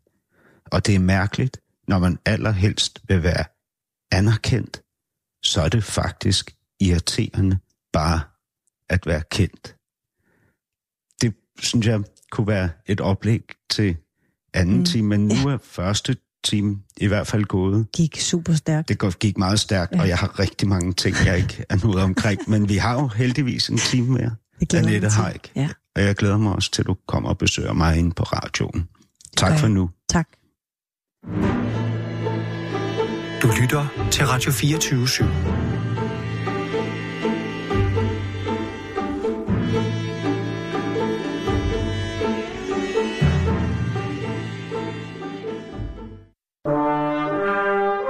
Du lytter til Radio 24 /7.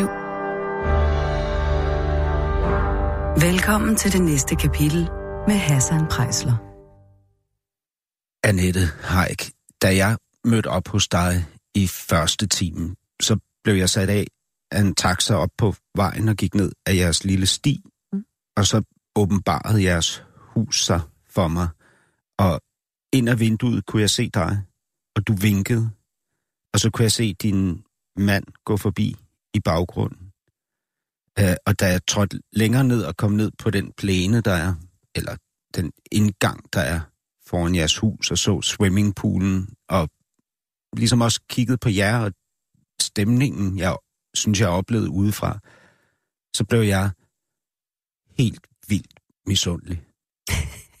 altså, jeg, jeg tænkte, det er, det er jo sådan her, jeg dybest set godt kunne tænke mig at bo og leve. Altså, idyllisk.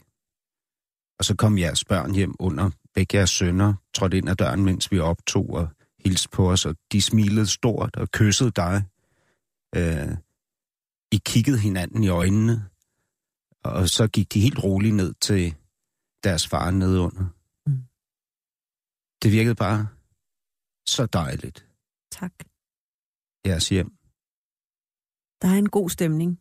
Øh, og jeg vil faktisk sige, at den har genindfundet sig, fordi den har ikke...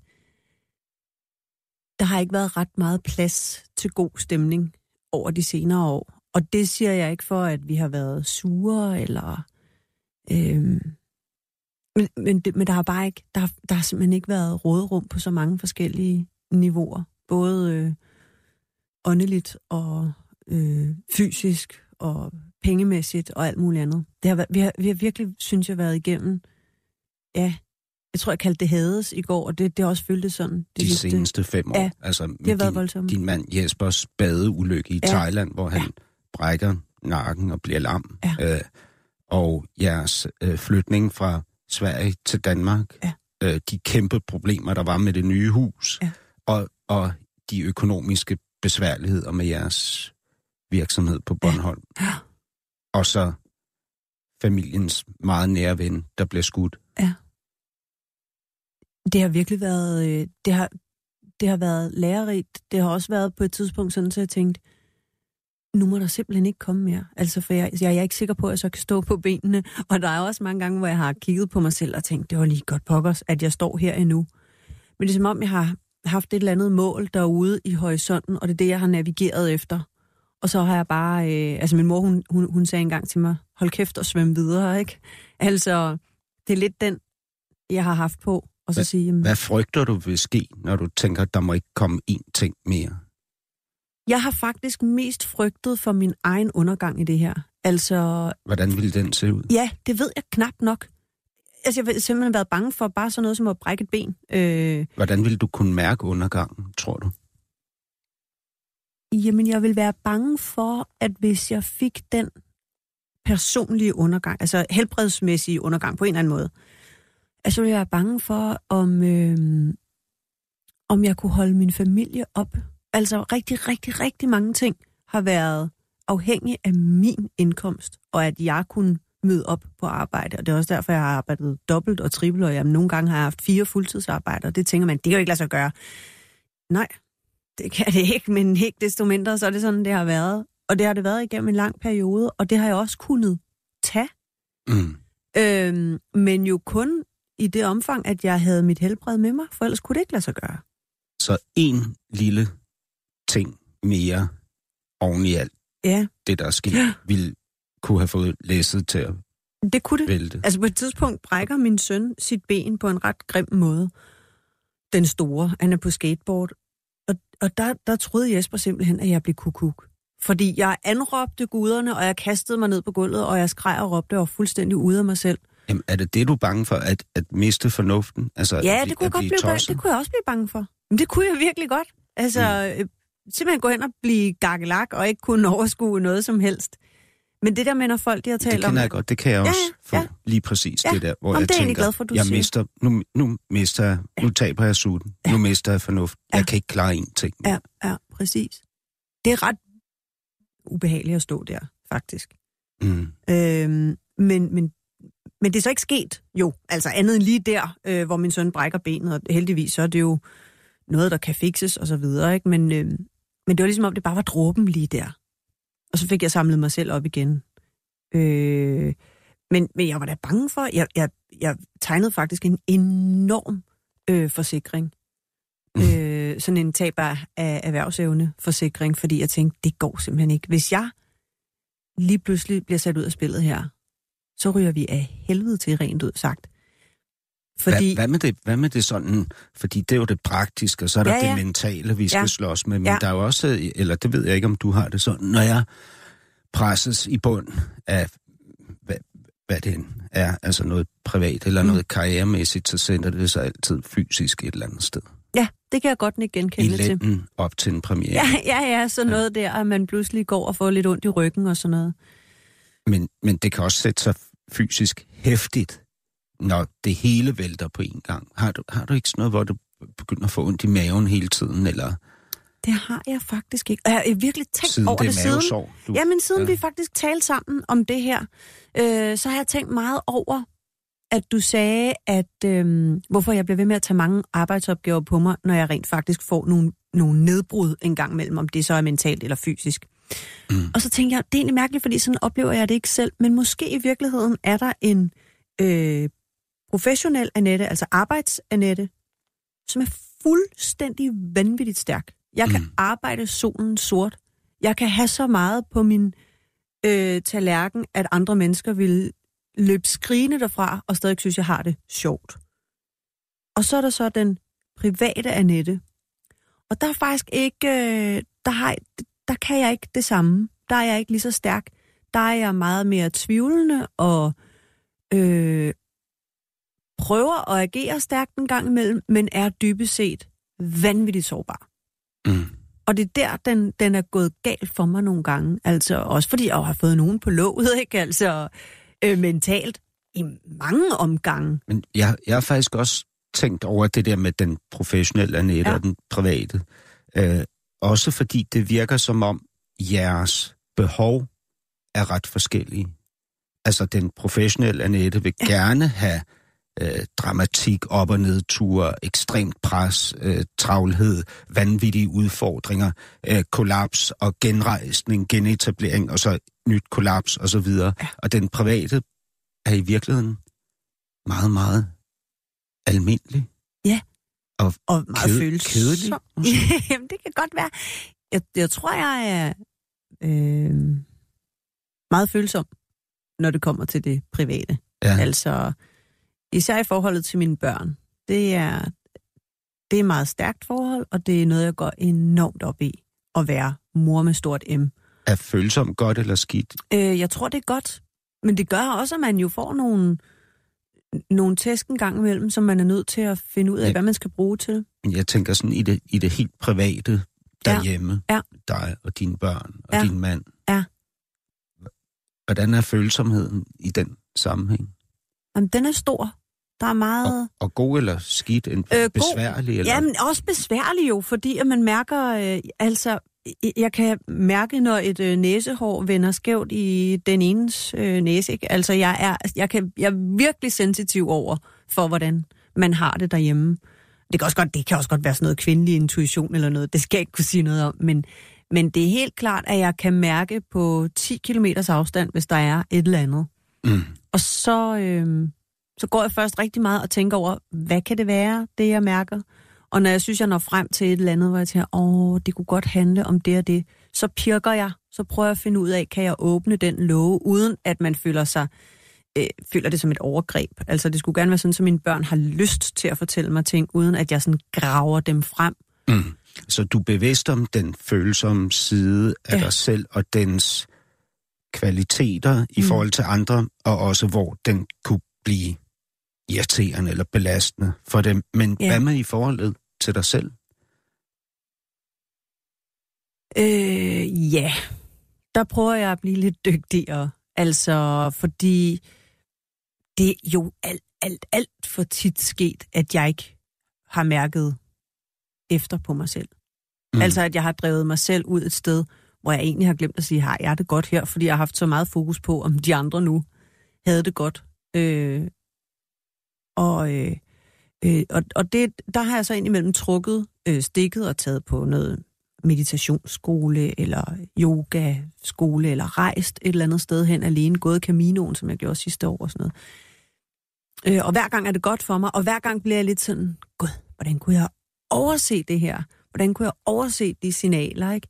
Men noget af det handler så også om, at der simpelthen ikke har været tid og råderum til at sætte sig ned og mærke efter. Altså, der er ikke, fordi hvis jeg så mærkede efter og fandt ud af, gud, jeg har det af helvede til, hvad skulle jeg så stille op med det? For jeg har faktisk ikke haft hverken tid eller råderum til så at gøre noget ved det. Hvor den fritid, som jeg oplever i øjeblikket, og også det, som du beskrev først, med når man kommer hjem til os, at vi pludselig har fundet en platform, at vi er... Jeg bliver ved med at bruge det udtryk, at vi er landet, fordi det er sådan, jeg føler det efter de her mange år. Mm. For første gang i mange, mange år er der både tid og råderum til, at jeg kan mærke efter, hvordan har jeg det? Og når jeg så finder ud af, gud, jeg har det rigtig godt. Ej, jeg synes, det her er rigtig dejligt. Så er det jo... Så, så bliver det jo endnu bedre, fordi man er... Altså, eller man siger, men jeg bliver simpelthen så inderligt taknemmelig over, at jeg får lov til at være der, hvor jeg er lige nu. Men, men jeg tænker sådan, altså det øh, er nette for, for dig, men vel for alle mennesker må det jo være tæt ved umuligt at mærke sig selv og sine grænser, hvad man har lyst til, ikke har lyst til, hvad man vil finde sig i, ikke vil finde sig i, når man har pakket sit liv så massivt, som du har Ja. gjort i rigtig mange Helt perioder. sikkert. Helt sikkert. Øh, Der, men der rammer du fuldstændig hovedet på sømmet, fordi ja, det er nemlig rigtig svært. Og det, øh, det skal jeg også lære noget af. Men jeg er også nødt til at sige, jeg har jo fået masser af råd undervejs. Hvis vi bare tager de her sidste fem år, så er der jo rigtig mange, også tæt på, som har syntes, at jeg har truffet forkerte valg, eller jeg har truffet valg, som... Øh, hvor, hvorfor er det vigtigt at overleve økonomisk? Herre Gud, hvad sker der? Altså, hvis, hvis du går økonomisk rabundus, jamen, så må du bare starte forfra. Eller øh, var det ikke vigtigere, end at, at, at du var ved dine børn, end at passe dit job og sådan noget? Og der har jeg jo været nødt til at stole på mig selv i det, Mm. og så sige til de her mennesker, prøv at høre, jeg ved, det kommer et godt sted fra. Mm. Øh, jeg er nødt til at handle på det, som øh, jeg selv føler er det rigtige, og det skal jeg nok tage ansvar for, også hvis det går skidt. Men jeg, jeg tror ikke, det er så meget, jeg tænker ikke så meget, om du har handlet rigtigt eller forkert. Nej. Og sådan noget. Jeg tænker bare på, altså, i forhold til den skrøbelighed, som vi alle sammen indeholder, Mm. kan vi, den, den er så nem at ignorere Mm. og, og, og overrule og trumle henover. Øh, især hvis vi ikke ved, hvorfra vores drifter kommer. Mm. Altså det, den automatik eller den maskine, der ligesom bliver sat i gang, som så river os i gang, og så flår os afsted derudad, derudad, derudad. Mm. Ikke? Og, og Annette, når jeg prøver at opsummere her, ikke? Okay. Altså, du, du fylder, du bliver 50 om et par år. Ikke? Øhm, altså, du, du er født som barn af Kjeld og Hilda. Det er i sig selv, uh, hvad hedder det, en stor begivenhed, ikke? At være det. Okay, du var udsat for mobning. Først i Skovlund, så i Holte. Som, så debuterer du uh, som journalist som 16-årig inde på BT. Ikke? Din seksuelle debut var, hvad du i dag beskriver som en voldtægt. Ikke? Fuldstændig redselsfuld. Inden du er 20 år, der har du været med i Melodi Grand Prix to gange. Da du er 22 år, der har du en 16 år ældre kæreste, og på grund af forholdet til ham og nogle andre ting, så kommer du til at lide af en spiseforstyrrelse. Så bliver du gift, du og din mand går konkurs, I må sælge huset, du får en ufrivillig abort, mavesår, at du får så et gennembrud. I flytter sig jer og familien til Malmø, øh, først på 40 kvadratmeter og har et voldsomt besværligt husbyggeri. Øh, jeres to sønner øh, øh, vokser så op derovre. Ikke?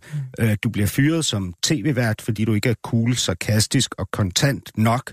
Du er med i Vild med Dans. Det er ikke nogen speciel god oplevelse. Du har også masser af gode oplevelser, det er jeg klar over undervejs. Ikke? Mm. Så kaster du dig ud i at skulle optræde i musicals, men ikke nok med det. Det år, hvor du spiller med i Wicked, der har du lavet også tv og en CD. Du er så udmattet, at du ikke kan læse historie for dine børn, når du er hjemme hos dem om aftenen. Så er du med i Elsk mig i nat, der har du et sammenbrud og opsøger en psykolog, øhm, som hjælper dig ud af det. I tager så med familien midt i den allertravleste periode til Thailand, hvor Jesper, din mand og faren til dine to børn er udsat for en virkelig, virkelig voldsom badeulykke. Ikke? Mm. Altså han knækker nakken mm. og må ligge på hospital dernede i rigtig mange år, og har været og er stadig i genoptræning, ikke? og meget påvirket mm. øh, af, af den, den ulykke. Ikke? Du spiller med i uh, My Fair Lady, må forlade din syge mand. Ikke? Mm øh, I realiserer så jeres virksomhed rå på Bornholm, ikke? investerer hver en krone i den, og efter at tingene stabiliserer sig lidt, så ryger du ned i et dybt sort hul med en alvorlig identitetskrise, og illustrerer så i God Aften Danmark, at jeres parforhold, jeres ægteskab har, har en krise, og at I startede i parterapi, så dør jeres gode familieven, han bliver skudt. Mm. Øhm, og I flytter fra Malmø, og oven i det renoverer I så et kæmpestort nyt hus. Mm. Du er ikke engang fyldt 50. Mm. Ja.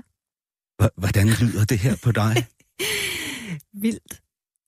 Øh, og, og det er jo sådan, kan man sige, alle de de sådan lidt større krumninger, der er der, ikke? Og så er der alle, alle de, de, de positive mega ting, der også er sket over. Sidder du og tænker altså, på noget, jeg har glemt? Nej, altså, nej, nej, overhovedet ikke. Nej, Jamen, overhovedet jeg er med på, så er der ja, ja, forældresamtaler ja, ja, og øh, skolehjemsomt ja, ja, og besværligheder. Ja, ja, Ens søn kommer op og ja. slås med naboens børn. Og, og ja, alt ja, det der. Ja, ja. Ja. Det her er jo kun en opsummering ja, ja. af, de, af, af de store ja. punkter. Og ved du hvad, det er sjovt, når du læser det op sådan der, ikke? så tænker jeg, at utrolig meget udspringer af det allerførste, du siger. At du er barn af, af Kjeld, Kjeld og Hilda ja, Haik. Ja, det, Hvordan det, det? Og det gør det på den måde, at øh, jeg kan sådan se i, i det store billede, at, øh, at meget af den, øh, mange af de sorte huller, der er kommet ind imellem, handler om noget identitet, der på en eller anden måde øh, enten at jeg selv har svært ved at finde det, eller at jeg har svært ved at kommunikere ud til verden, hvem er jeg? Mm. Øhm, og øh, øh, nogle af de ting, du nævner der, gør jo også naller. Altså øh, specielt i de år omkring øh, Vild med Dans, øh, hvor der også er den her, øh, øh, øh, hvad hedder det, det her tv-program, som jeg bliver fyret fra, selvom det hedder så, at jeg gik øh, selv. Øh, som handler om nogle ting, øh, som stadigvæk hiver tråde tilbage til Kjell og Hilda. Der, hvor, hvor skiftet sker for mig, det er omkring 2010, og derfor de sidste ting, du læste op, kunne jeg mærke, var uafhængig af de andre. Altså, den krise, der kommer øh, her, som du nævner, og med, med parterapi og så videre, som vi melder ud, mm øh, har egentlig ikke noget med alt det andet at gøre, altså alt det første. Det, det, det står meget for sig og handler om den ulykke, som Jesper er ude for. Men hvad der ligger før 2010, jamen det hænger alt sammen, det, det går alt sammen tilbage til det allerførste, du sagde, at jeg er datter af Kjell og Hilda. For indtil 2010 følte jeg simpelthen, det var vanskeligt at komme igennem den mur. Ikke fordi jeg egentlig var i tvivl om, hvem jeg var, eller hvor jeg skulle hen, men det var så vanskeligt at kommunikere. Jeg fik jo simpelthen nogle slag i ansigtet en gang imellem, så man og tænker... det vi, det vi jo taler om, Annette, ja. hvis det her er indtil for 5, 7, 9 år ja, siden, år siden, 9 ja. år siden ja. så er det jo 40 år. Ja, det er det. Det er det. Og det, og det er sådan set alvorligt nok. Altså, det mener jeg faktisk. Så meget af den kamp, som du beskriver, Og det her med at hele tiden påtage sig noget nyt, og hele tiden blive ved, Ja. Er jo lige så meget øh, mobbeoffrets øh, øh, ikke bare evne til, men også lyst til at vende tilbage til mobbeoffret og sige, kan du se, jeg kunne godt klare mig alligevel, ikke? Mm. Øhm, Men, men det jeg tænker, øh, jeg byder bare lige velkommen til nye lytter, hvis du lige er kommet til derude. Velkommen til, du lytter til det næste kapitel, hvor jeg, Hassan Prejsler, her i anden time har besøg af Annette Haik, datter til Kjeld eller Hilda. og Hilda Haik.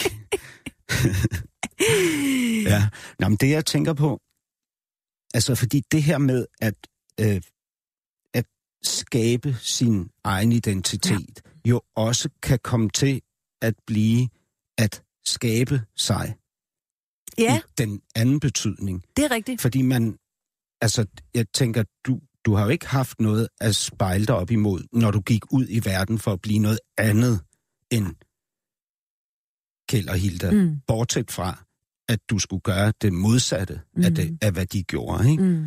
Og det blev så, kommer der en ny liste, Bo- body paint, nøgenfotos, uh, image rebranding, du skulle være mere skarp, du begynder at skrive artikler, du laver en masse larm, etablerer holdninger og meninger, bliver politisk også. Alle de ting, som dine forældre er. Du kommer ind i masser af monopolet for alle de her værtsjob.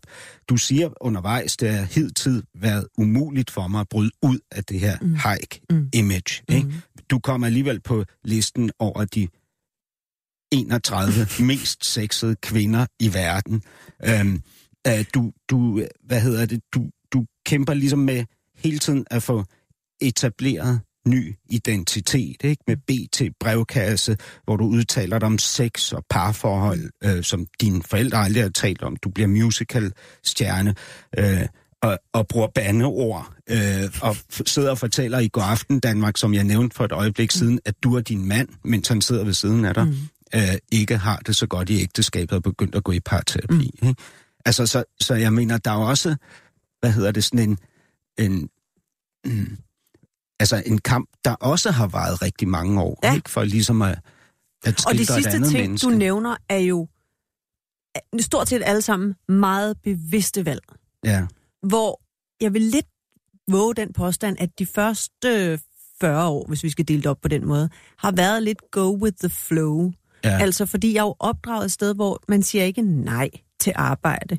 Der var ikke noget, der hed fine fornemmelser, og det, det kommer jo et super godt sted fra hos mine forældre. Altså, hvis jeg øh, formastede mig til at indikere, at mine forældre havde et job, der samtidig var underlydigt, forstået på den måde, så stod de på en blokvogn, så stod de på en tivoliplads og så videre, og så videre tilbage i 80'erne.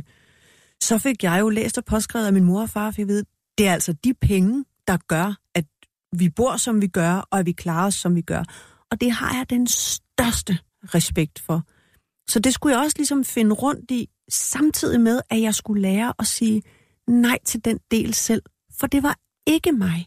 Jeg kunne ikke finde ud af at synes, det var sjovt at stå på de der tivoli-pladser. Jeg har prøvet det. Og det er ikke for at fornedre det eller noget. Jeg følte mig simpelthen bare ikke tilpas der. Og det var meget svært også at sige til mine forældre, uden at det skulle komme til at lyde som om, at det var dem, jeg nedgjorde, eller deres arbejde, jeg nedgjorde, eller de mennesker, der kommer de steder, jeg nedgjorde. klart. Og sådan har det aldrig været ment. Når, når du ser på dine to sønner, der er fem år mellem dem, ja. øhm, og de har også været ude for lidt af hver, ikke? Ja. Øh, alt fra, at de har haft en mor, der har arbejdet sig selv så hårdt, Mm. at hun ikke kunne læse mm. bøger for dem mm. om aftenen, når hun mm. kom hjem, fordi hun kunne bare ikke mm. overhovedet til, at de har øh, overværet, at deres far blev lammet fra ja. Nakken og ned efter. Mm. De har haft hinanden. Ja. Du var alene. Ja, men jeg har aldrig følt mig alene, faktisk. Jeg har egentlig... Har du aldrig savnet søskende? Nej. Når du ser på dine sønner, Ja. og den måde, de bruger hinanden på i Ja. forholdet til de kriser, der er. Jeg tror Du først, siger det... også, at du, at du blev meget hurtigt gammel. Ja.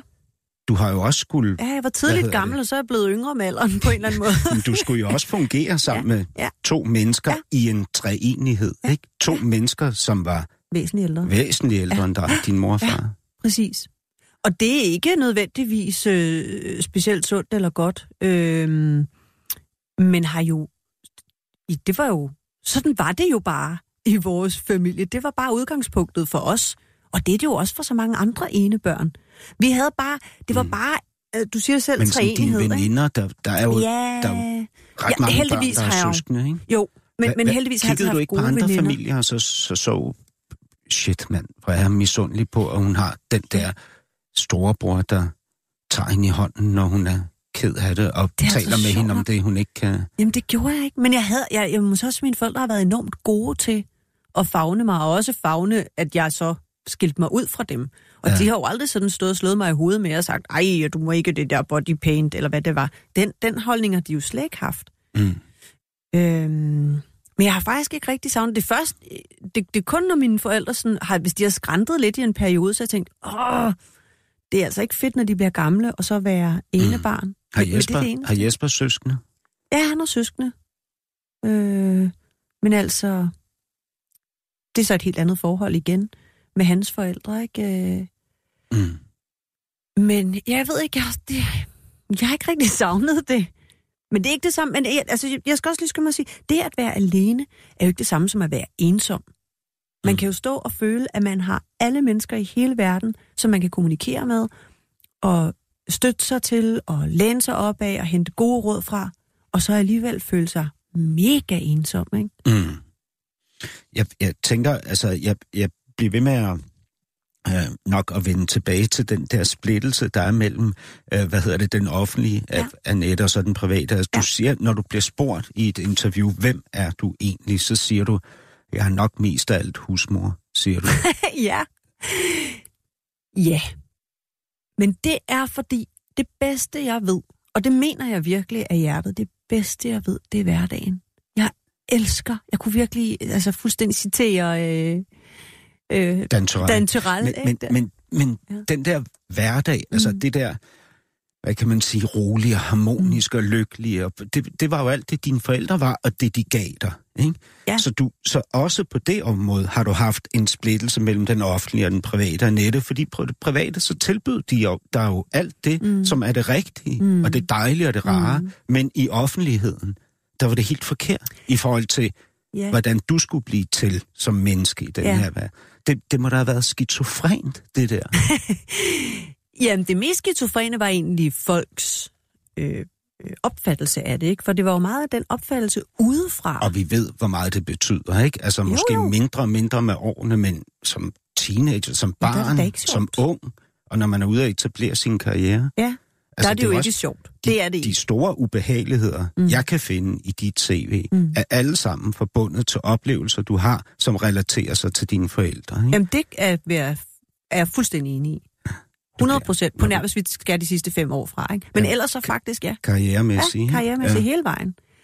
Øh, og nogle rimelig sådan voldsomme udmeldinger fra. Mm. mennesker, som, som har siddet og faktisk kunne bestemme over mig. Altså dem, som, som øh, kunne have troet på mig, men som valgte at jorde mig.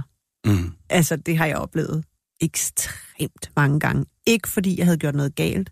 Ikke fordi jeg ikke passede mit arbejde. Ikke fordi jeg ikke opførte mig ordentligt. Men Fordi- udelukkende, fordi jeg havde det forkerte efternavn. Fordi du var datter af Kjeld og Hilda. Jamen, det var ikke engang sådan, at det blev pakket ind. Jeg fik det jo at vide direkte, mm. Mm.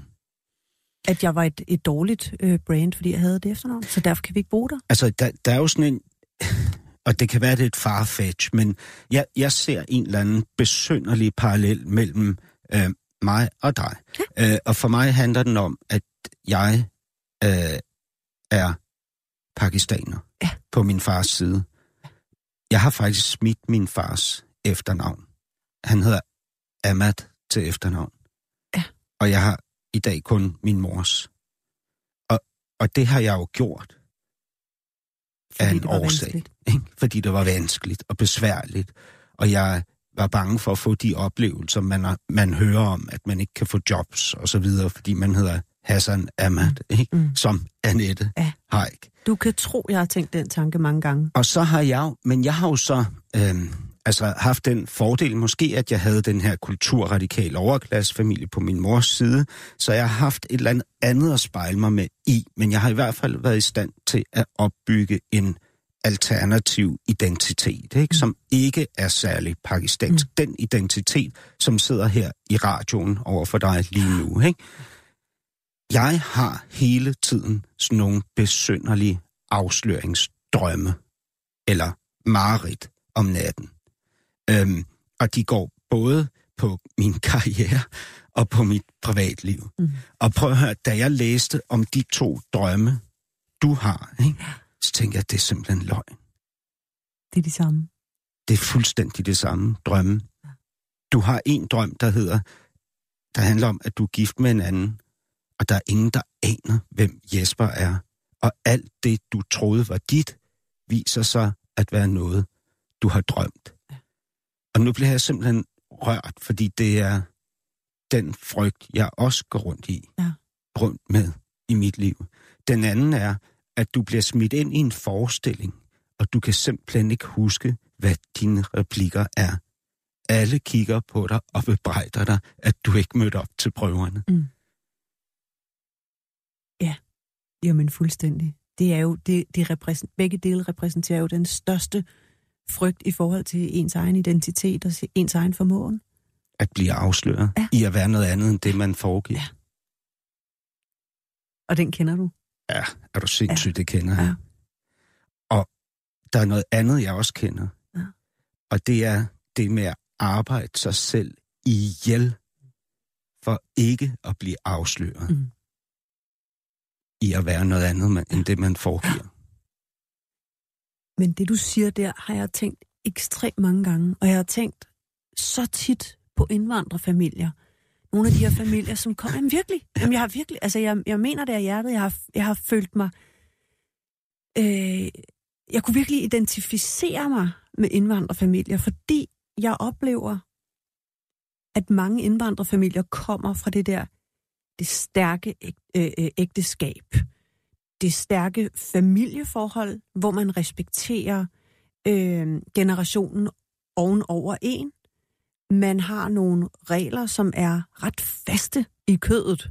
Det her gør vi, det her gør vi ikke. Vi er en enhed ud mod verden. Og så det her med at slæbe rundt på et navn, der på en eller anden måde klinger forkert i hovedet på folk. Og det, det, det du lige har lavet, det er så også en beskrivelse af, af Haik-familien. Fuldstændig. Jamen, Konservativ, fuldstændig. traditionel. Alt det der. Man holder også meget på formerne og, og alt det private ja. inden for hjemmets fire ja. vægge. Man ja. vasker ikke sit undertøj i Ej. offentligheden. Præcis, præcis. Hvad, hvad tror du, vores underbevidsthed prøver at fortælle os med de drømme? Åh. oh. ja, men altså, det kan man jo garanteret skrive tykke bøger om, fordi det, det, der er jo nogle ting der, som man, jeg tror, selvom jeg kigget på dem, og selvom jeg har kigget på dem masser af gange, og selvom jeg har prøvet at overbevise mig om, at mig selv om, at det skal nok gå godt, ja. så tror jeg, at de vil blive ved med at dukke op. Jeg tror, at de vil blive ved med at, at, at være der, fordi de er så dyb en del af os selv. Og måske, Hassan, tænker jeg også, at det er også godt at tvivle. Jeg tror også, at det er en styrke at tvivle, så man ikke bliver skråsikker. For der er ikke noget mere forfærdeligt end mennesker, Ved du hvad, du har sagt i et interview? Du vil mm. ønske, du var en primadonna, som ikke gik rundt og tvivlede, ja. og som var skråsikker. Ja, ikke? og jeg misunder dem sgu også lidt, dem der kan ja, selvfølgelig. det. Fordi de, de, altså, så sent som i går stod, der var en mand fra skolebestyrelsen, han var og fortælle om, hvordan det er med skolen i øjeblikket, og han signalerede bare så meget, at han havde styr på det, og hvis nogen stillede et spørgsmål, så havde han bare svar parat, han kunne bare svare på det hele. Og jeg tænkte, åh, den der stoiske ro gad jeg godt at have nogle gange, ikke? Men jeg tror måske, mm, og det kan altså være min egen lille øh, øh, hvad hedder det, lommefilosofi, men altså, hvis man begiver sig ud i det der kunstneriske miljø, så er det fordi, man har den der evige tvivl med sig. Altså, jeg tror simpelthen ikke på, at man kan blive en ordentlig kunstner. Mm. Men, men det kan men, være lommefilosofi. Nå, nå, jamen det ved jeg ikke. Altså, at gå rundt og tvivle og være tryg ved det, mm. er, er jo fint nok. Uh, jeg er bare ikke specielt tryg i det her liv, fordi, fordi der er meget konstruktion i det. Mm. Og derfor er, altså, står utrygheden ved siden af mig hele tiden, lige ja. meget hvor jeg går hen. Ved du hvad, der synes jeg måske, at jeg er blevet mere tryg med tiden, men jeg er meget ops på andre mennesker. Altså, der har været mennesker undervejs, hvor jeg så, når jeg har lænet mig trygt over i dem, har fundet ud af, hov, det kunne jeg faktisk ikke. Mm. Øh, og det har hver gang øh, rystet mig i min grundvold. Og der er jeg så ikke en af dem, som jeg altså oplever masser af, der så bare siger, nå, nå, men man har jo venner til forskellige ting, og der er nogen, der er lidt mere overfladiske, og nogen, der er lidt mindre. Det, det kan jeg ikke. Jeg kan ikke, jeg kan ikke have de overfladiske venner. Jeg, jeg kan simpelthen ikke have nogen omkring mig, som jeg ikke er tryg ved. Og, og det heldigvis der er kun sket få gange, men de gange det er sket, der, der bliver jeg jo nødt til at holde spejlet op mod mig selv. Er det mig i virkeligheden, ikke? Er du, øh, har du svært ved at tilgive? På ingen måde. Det er ekstremt nemt for mig at ja. tilgive. Hvad tænker du? Øhm, jeg tænker på, at når, når altså, der, der er jo en form for utryghed indbygget i at have brugt så mange år på at konstruere en oppositionsidentitet, som man jo må sige, at Annette Haik er i forhold til Kjeld og Hilda Haik. Ikke på grund af dine forældre, men på grund af omgivelserne. Ja. Øhm, den utryghed, der så opstår, den skal man jo på en eller anden måde finde en måde at deal med, altså at kunne leve med. Ja. Øhm, for mig, og, og måske også for dig, har det været at leve med høje niveauer af arbejdspres. Ja, det kan det godt være. Og det kan også, og det ved jeg ikke, om du også kan genkende til, være en, en konkurrence. Altså der er mange, der, der tænker, at jeg er det vildeste konkurrencemenneske. Det er jeg overhovedet ikke. I hvert fald ikke i konkurrence med andre. Jeg behøver slet ikke andre menneskers konkurrence. Jeg er så rigeligt i konkurrence med mig selv hele tiden. Jeg mm. hader, hvis der er noget, jeg har failet. Der er et eller andet, som måske ikke er gået helt så godt hjem, som jeg gerne vil have det til. Altså et job eller et eller andet. Jeg kan slet ikke have det. Men føler du dig tryg, når du arbejder? Øh, ja, det gør jeg faktisk. Tryg? Ja, det synes jeg, jeg gør. Mm. Det synes jeg, jeg gør. Men jeg føler mig også kun tryg, fordi der er nogen, der har vist sig at have tillid til mig. Du er på et tidspunkt, der for en del år siden, der taler du med en psykolog, ja.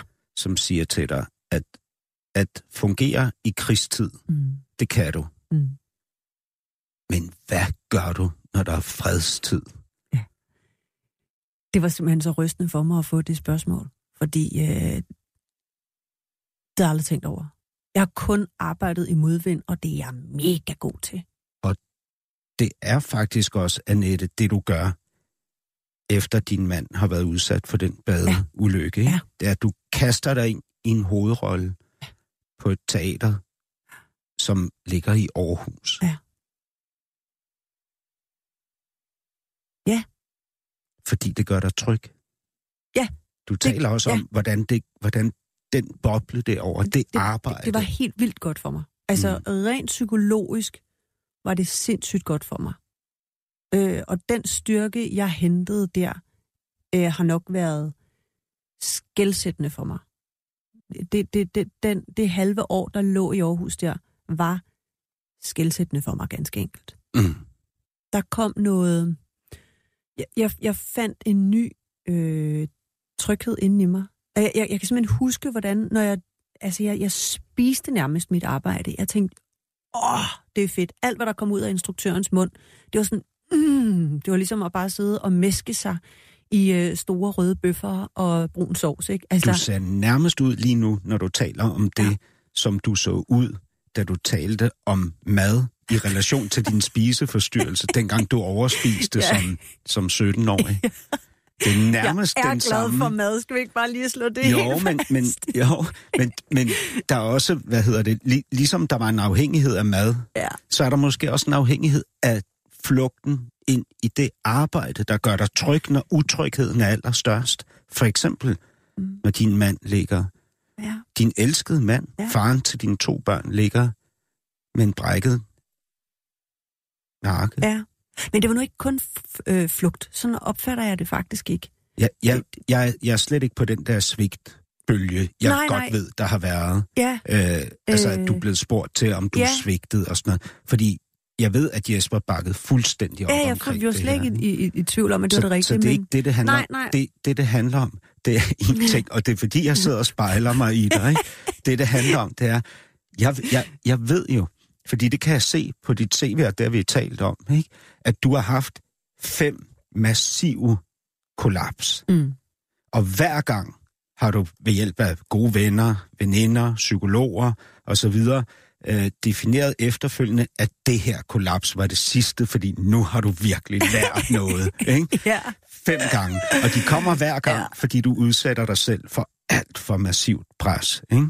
Ja, det kan, det kan godt være. Men Altså jeg, arbejdspres, ja, ja, ikke? ja, ja, At, at du kæmper derude for at bevise noget. ja. Ikke? For, jo, jo, fordi jo, jo. det er derude, trygheden ligger. Ja, ja, men der er vi jo, der er vi, når vi jo tilbage igen til det der med, Men at det- men det starter med se, det at det- forkerte efternavn, eller hvad vi skal sige. Jeg, Jamen, jeg kan du ikke se, det er ikke længere med.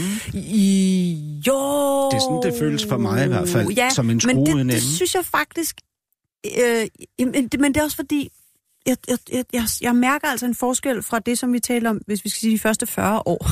Det lyder voldsomt, når man siger det på den måde. Men jeg synes simpelthen, at det er et andet omdrejningspunkt, Jamen, end det har det sagde været. du også om de første 35 år, om de første 30 år. Det har du faktisk sagt efter alle dine Ja. ja. kriser, Ja.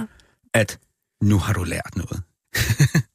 det gør jeg også. Ja, men jeg, det er måske også, fordi jeg ikke... Ja, ja, det kan sgu godt være. Men du skal jo i gang nu, lige om lidt, ikke? Ja. Så har du otte måneder på Mamma Mia, Ja. ja. som vi talte om Ja. ja. helt i begyndelsen, Ja. ikke? Otte måneder. Du Ja. skal spille i syv byer Ja, rundt i landet, ikke? ja. Altså, jeg, jeg, det jeg tænker, det er, nu bliver du om halvandet år, to år, 50 år. Ja. Ikke? Ja. Jeg er lige fyldt 50, så overvejelserne er hyperaktuelle for Mm. mig. Skal de næste 50, eller hvad vi har tilbage, Mm. år, være i fredstid eller krigstid? Fordi vi slås jo med vores egne dæmoner, og ja. intet andet. Ja. Tror du, man kan slippe dem? altså... Jeg håber det, fordi jeg er træt. Det er... Ja. Altså, jeg Og, ved og, ikke... og kampen er så intens, ikke? Ja, jamen, fordi, det er det fordi det er de indre kampe Ja, ja, jo ja, i virkeligheden, ikke? ja, Man, ja.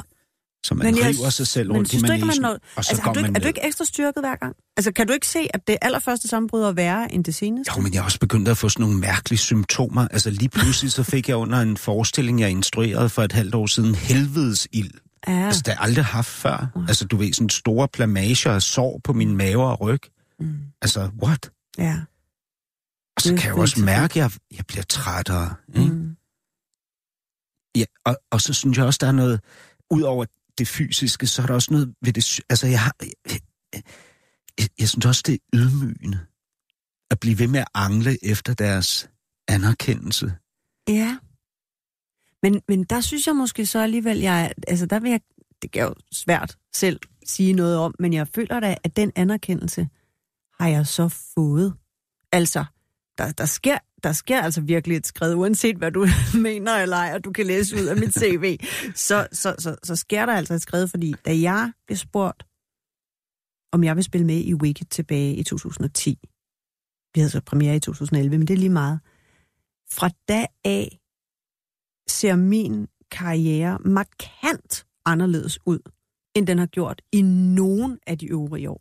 Altså op til da har, min, har den type af jobs, jeg har haft, været markant anderledes. Og sådan som mit arbejde har været siden 2010, jamen der kunne jeg slet ikke ønske mig det anderledes. Jeg synes, det har været fuldstændig fantastisk, og skulle jeg tegne en kurve over, hvordan jeg synes, det er gået, både øh, i form af anerkendelse, men også i form af, at jeg føler, at jeg er blevet dygtigere, jamen så er kurven stigende hen over de år. Mm. Og jeg, Men det, det Jeg synes jeg rigtig egentlig, godt egentlig også tilfreds. er min, min er. Altså, jeg, jeg tror... Øhm,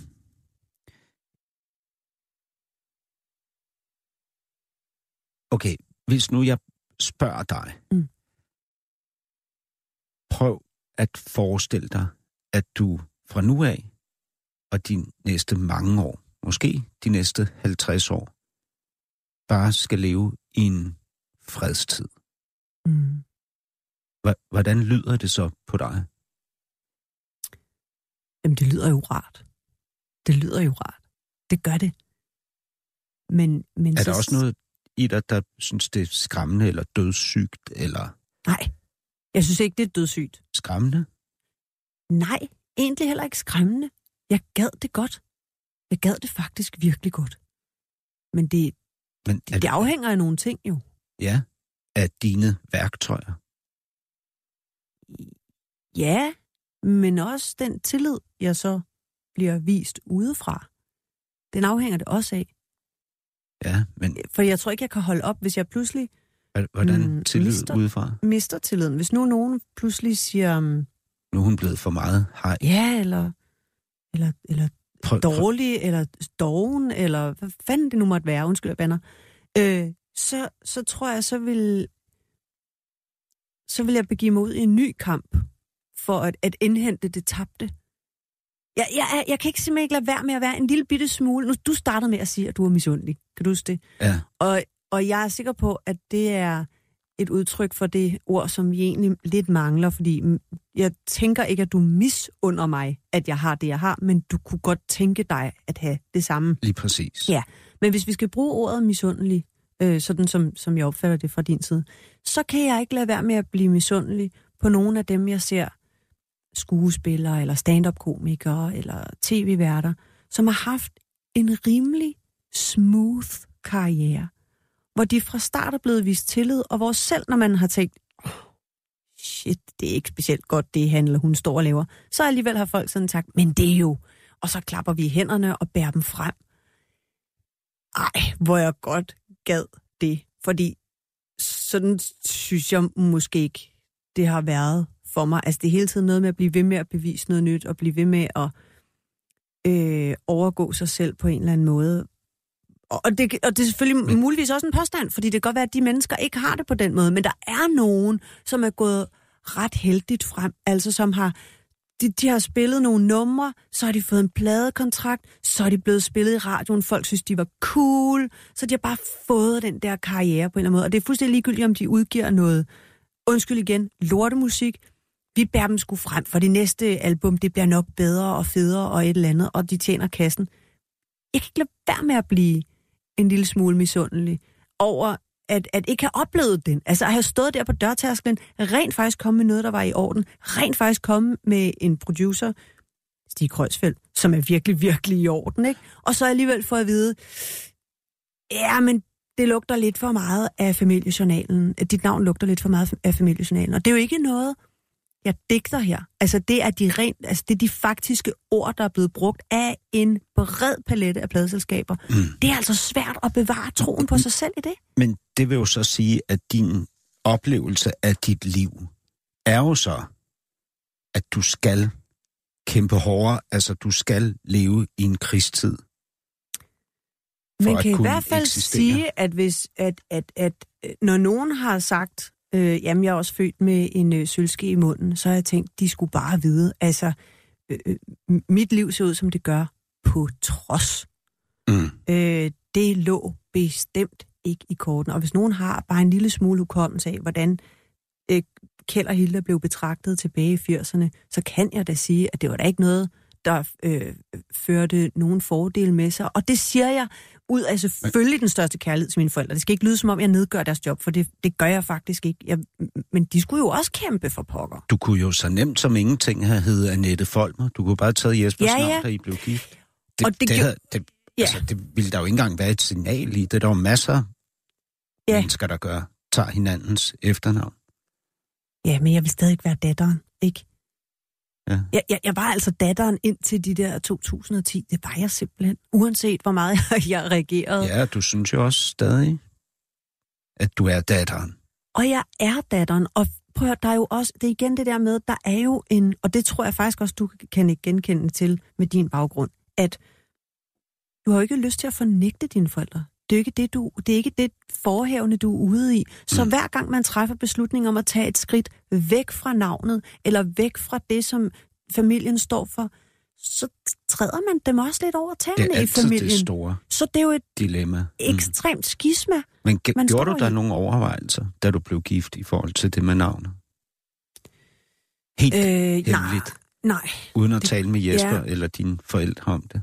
nej. det Tænkte du ikke, jeg faktisk ikke. for meget ballade, hvis Nej. jeg hedder Annette Folmer? Nej. Nu retter jeg da bare lige, han hedder Volmer, selvom jeg ved godt, det er Volmer. ikke V og dobbelt L. Men altså, øh, det, nej, det, det, det, det, ænd- det ændrer faktisk. Nej, nej, det tænkte jeg ikke. For mange år siden, ja. efter du har gennemgået en krise og kommet ud på den anden side, så bliver du spurgt, hvad, hvis du kunne spole fem år tilbage, hvad vil du så sige til dig selv? Ja.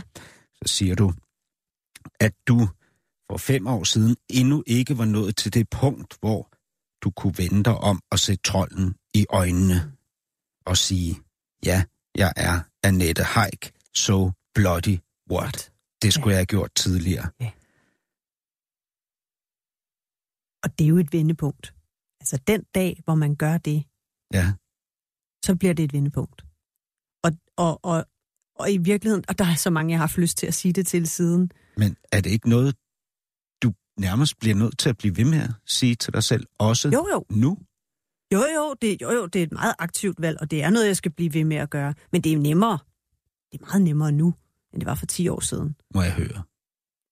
ja, ja, jeg hedder Annette Haik, and so bloody what? Ja. Annette, øhm, I er jo kommet tilbage fra Malmø. Ja. Hvad skulle I der? Vi skulle øh, to ting. Vi skulle udleve nogle øh, udlængsel drømme, Mm. og så skulle vi genfinde kærligheden til vores land, som er Danmark. Og øhm, For den havde I mistet.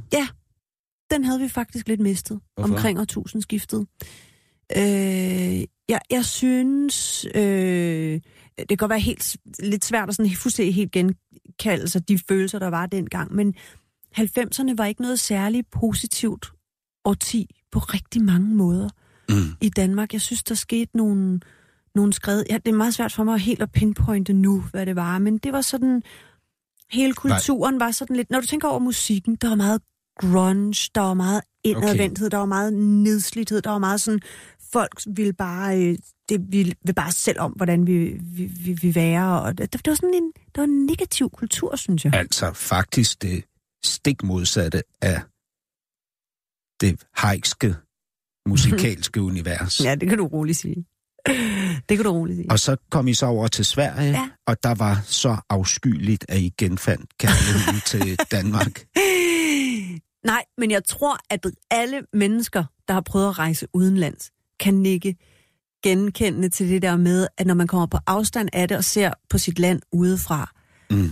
Så får man pludselig øje på alt det gode, der også er. Og man får pludselig øje på Så sig selv det, i det. hvad er det gode i Danmark? Jamen, der er en, der er en meget liberal holdning, en, øh, en humoristisk øh, og positiv øh, tilgang til tingene, sådan generelt. Jeg ved godt, der er masser af mennesker, der ikke har det sådan. Men, men øh, vi er... øh, Humoristisk og Ja. positiv tilgang Ja, til det tingene. synes jeg. Ja, altså ja, vi har en, nærmest vi har en som god... det hejkske musikalske univers. Ej, det er en meget fed parallel, den der faktisk, ja. Ja. Det kan du godt sige. Øjnene, der ser. Ja. Og dine to sønner, de er jo vokset op i Sverige. Ja. De er jo indvandrere. Ja, de er, ja, det kan man sige. Mm. mærkeligt nok, øh, de, de er født i Danmark, men jeg har jo kun prøvet at bo i Sverige indtil for et år siden. Øh, og øh, der gik mange år, hvor det var, det var meget vigtigt for mig ikke at fortælle dem, at de var specielt danske eller specielt svenske. Jeg vil gerne have, at de selv opfattede, fik en eller anden opfattelse. Når vi var hjemme, talte vi dansk, i skolen talte de svensk. Hvis vi var ude og handle, talte vi svensk til hinanden af respekt for vores omgivelser. Det kan godt være, det lyder lidt... Og, Ja, men altså, det, det, det, det gjorde vi. Så talte vi Ja. svensk til hinanden, eller hvis der var kammerater hjemme, så talte vi svensk til hinanden, ikke? og nu? Øh, ja, nu taler vi jo så kun dansk. Men det var bare mærkeligt at høre mine sønner på et tidspunkt, hvor nogle andre spørger dem, "F- føler jeg mest dansk eller svensk? Og de så sagde helt klart danske. Og jeg tænkte, hvorfor svarer de det? Det har jeg da ikke sagt til dem, at de skulle. Men prøv at høre, der har jeg haft rigtig meget at tænke over, også i forhold til det her med at være indvandrer eller være fremmed i land, fordi der er jo ikke specielt stor kulturel forskel på Danmark og Sverige, og så alligevel er der, men, men jo intet øh, at regne imod, øh, øh, hvad det måtte være at komme fra Pakistan til Danmark for den sags skyld, eller Afghanistan til Danmark. Altså, øh, og, og der har jeg godt nok øh, en gang imellem husket at holde spejlet op foran mig selv og sige, nu skal du lige huske, hvordan det må være for dem, der kommer langvejs fra. Og, Ikke? og de, i dit spejl, Mm. mm. der står du jo så, som du gjorde for et øjeblik siden, og sagde, jeg er Annette Haik and so, So bloody, bloody what. what. Så jeg vil gerne slutte af med at sige, jeg er Hassan Ahmad, eller Ahmad, and so bloody what. Tak fordi du var gæst i det næste kapitel, Annette Haik. Tak fordi jeg måtte. Producer var Ninette Birk, tilrettelægger Peter Lindskov. Du lytter til Radio 24 /7.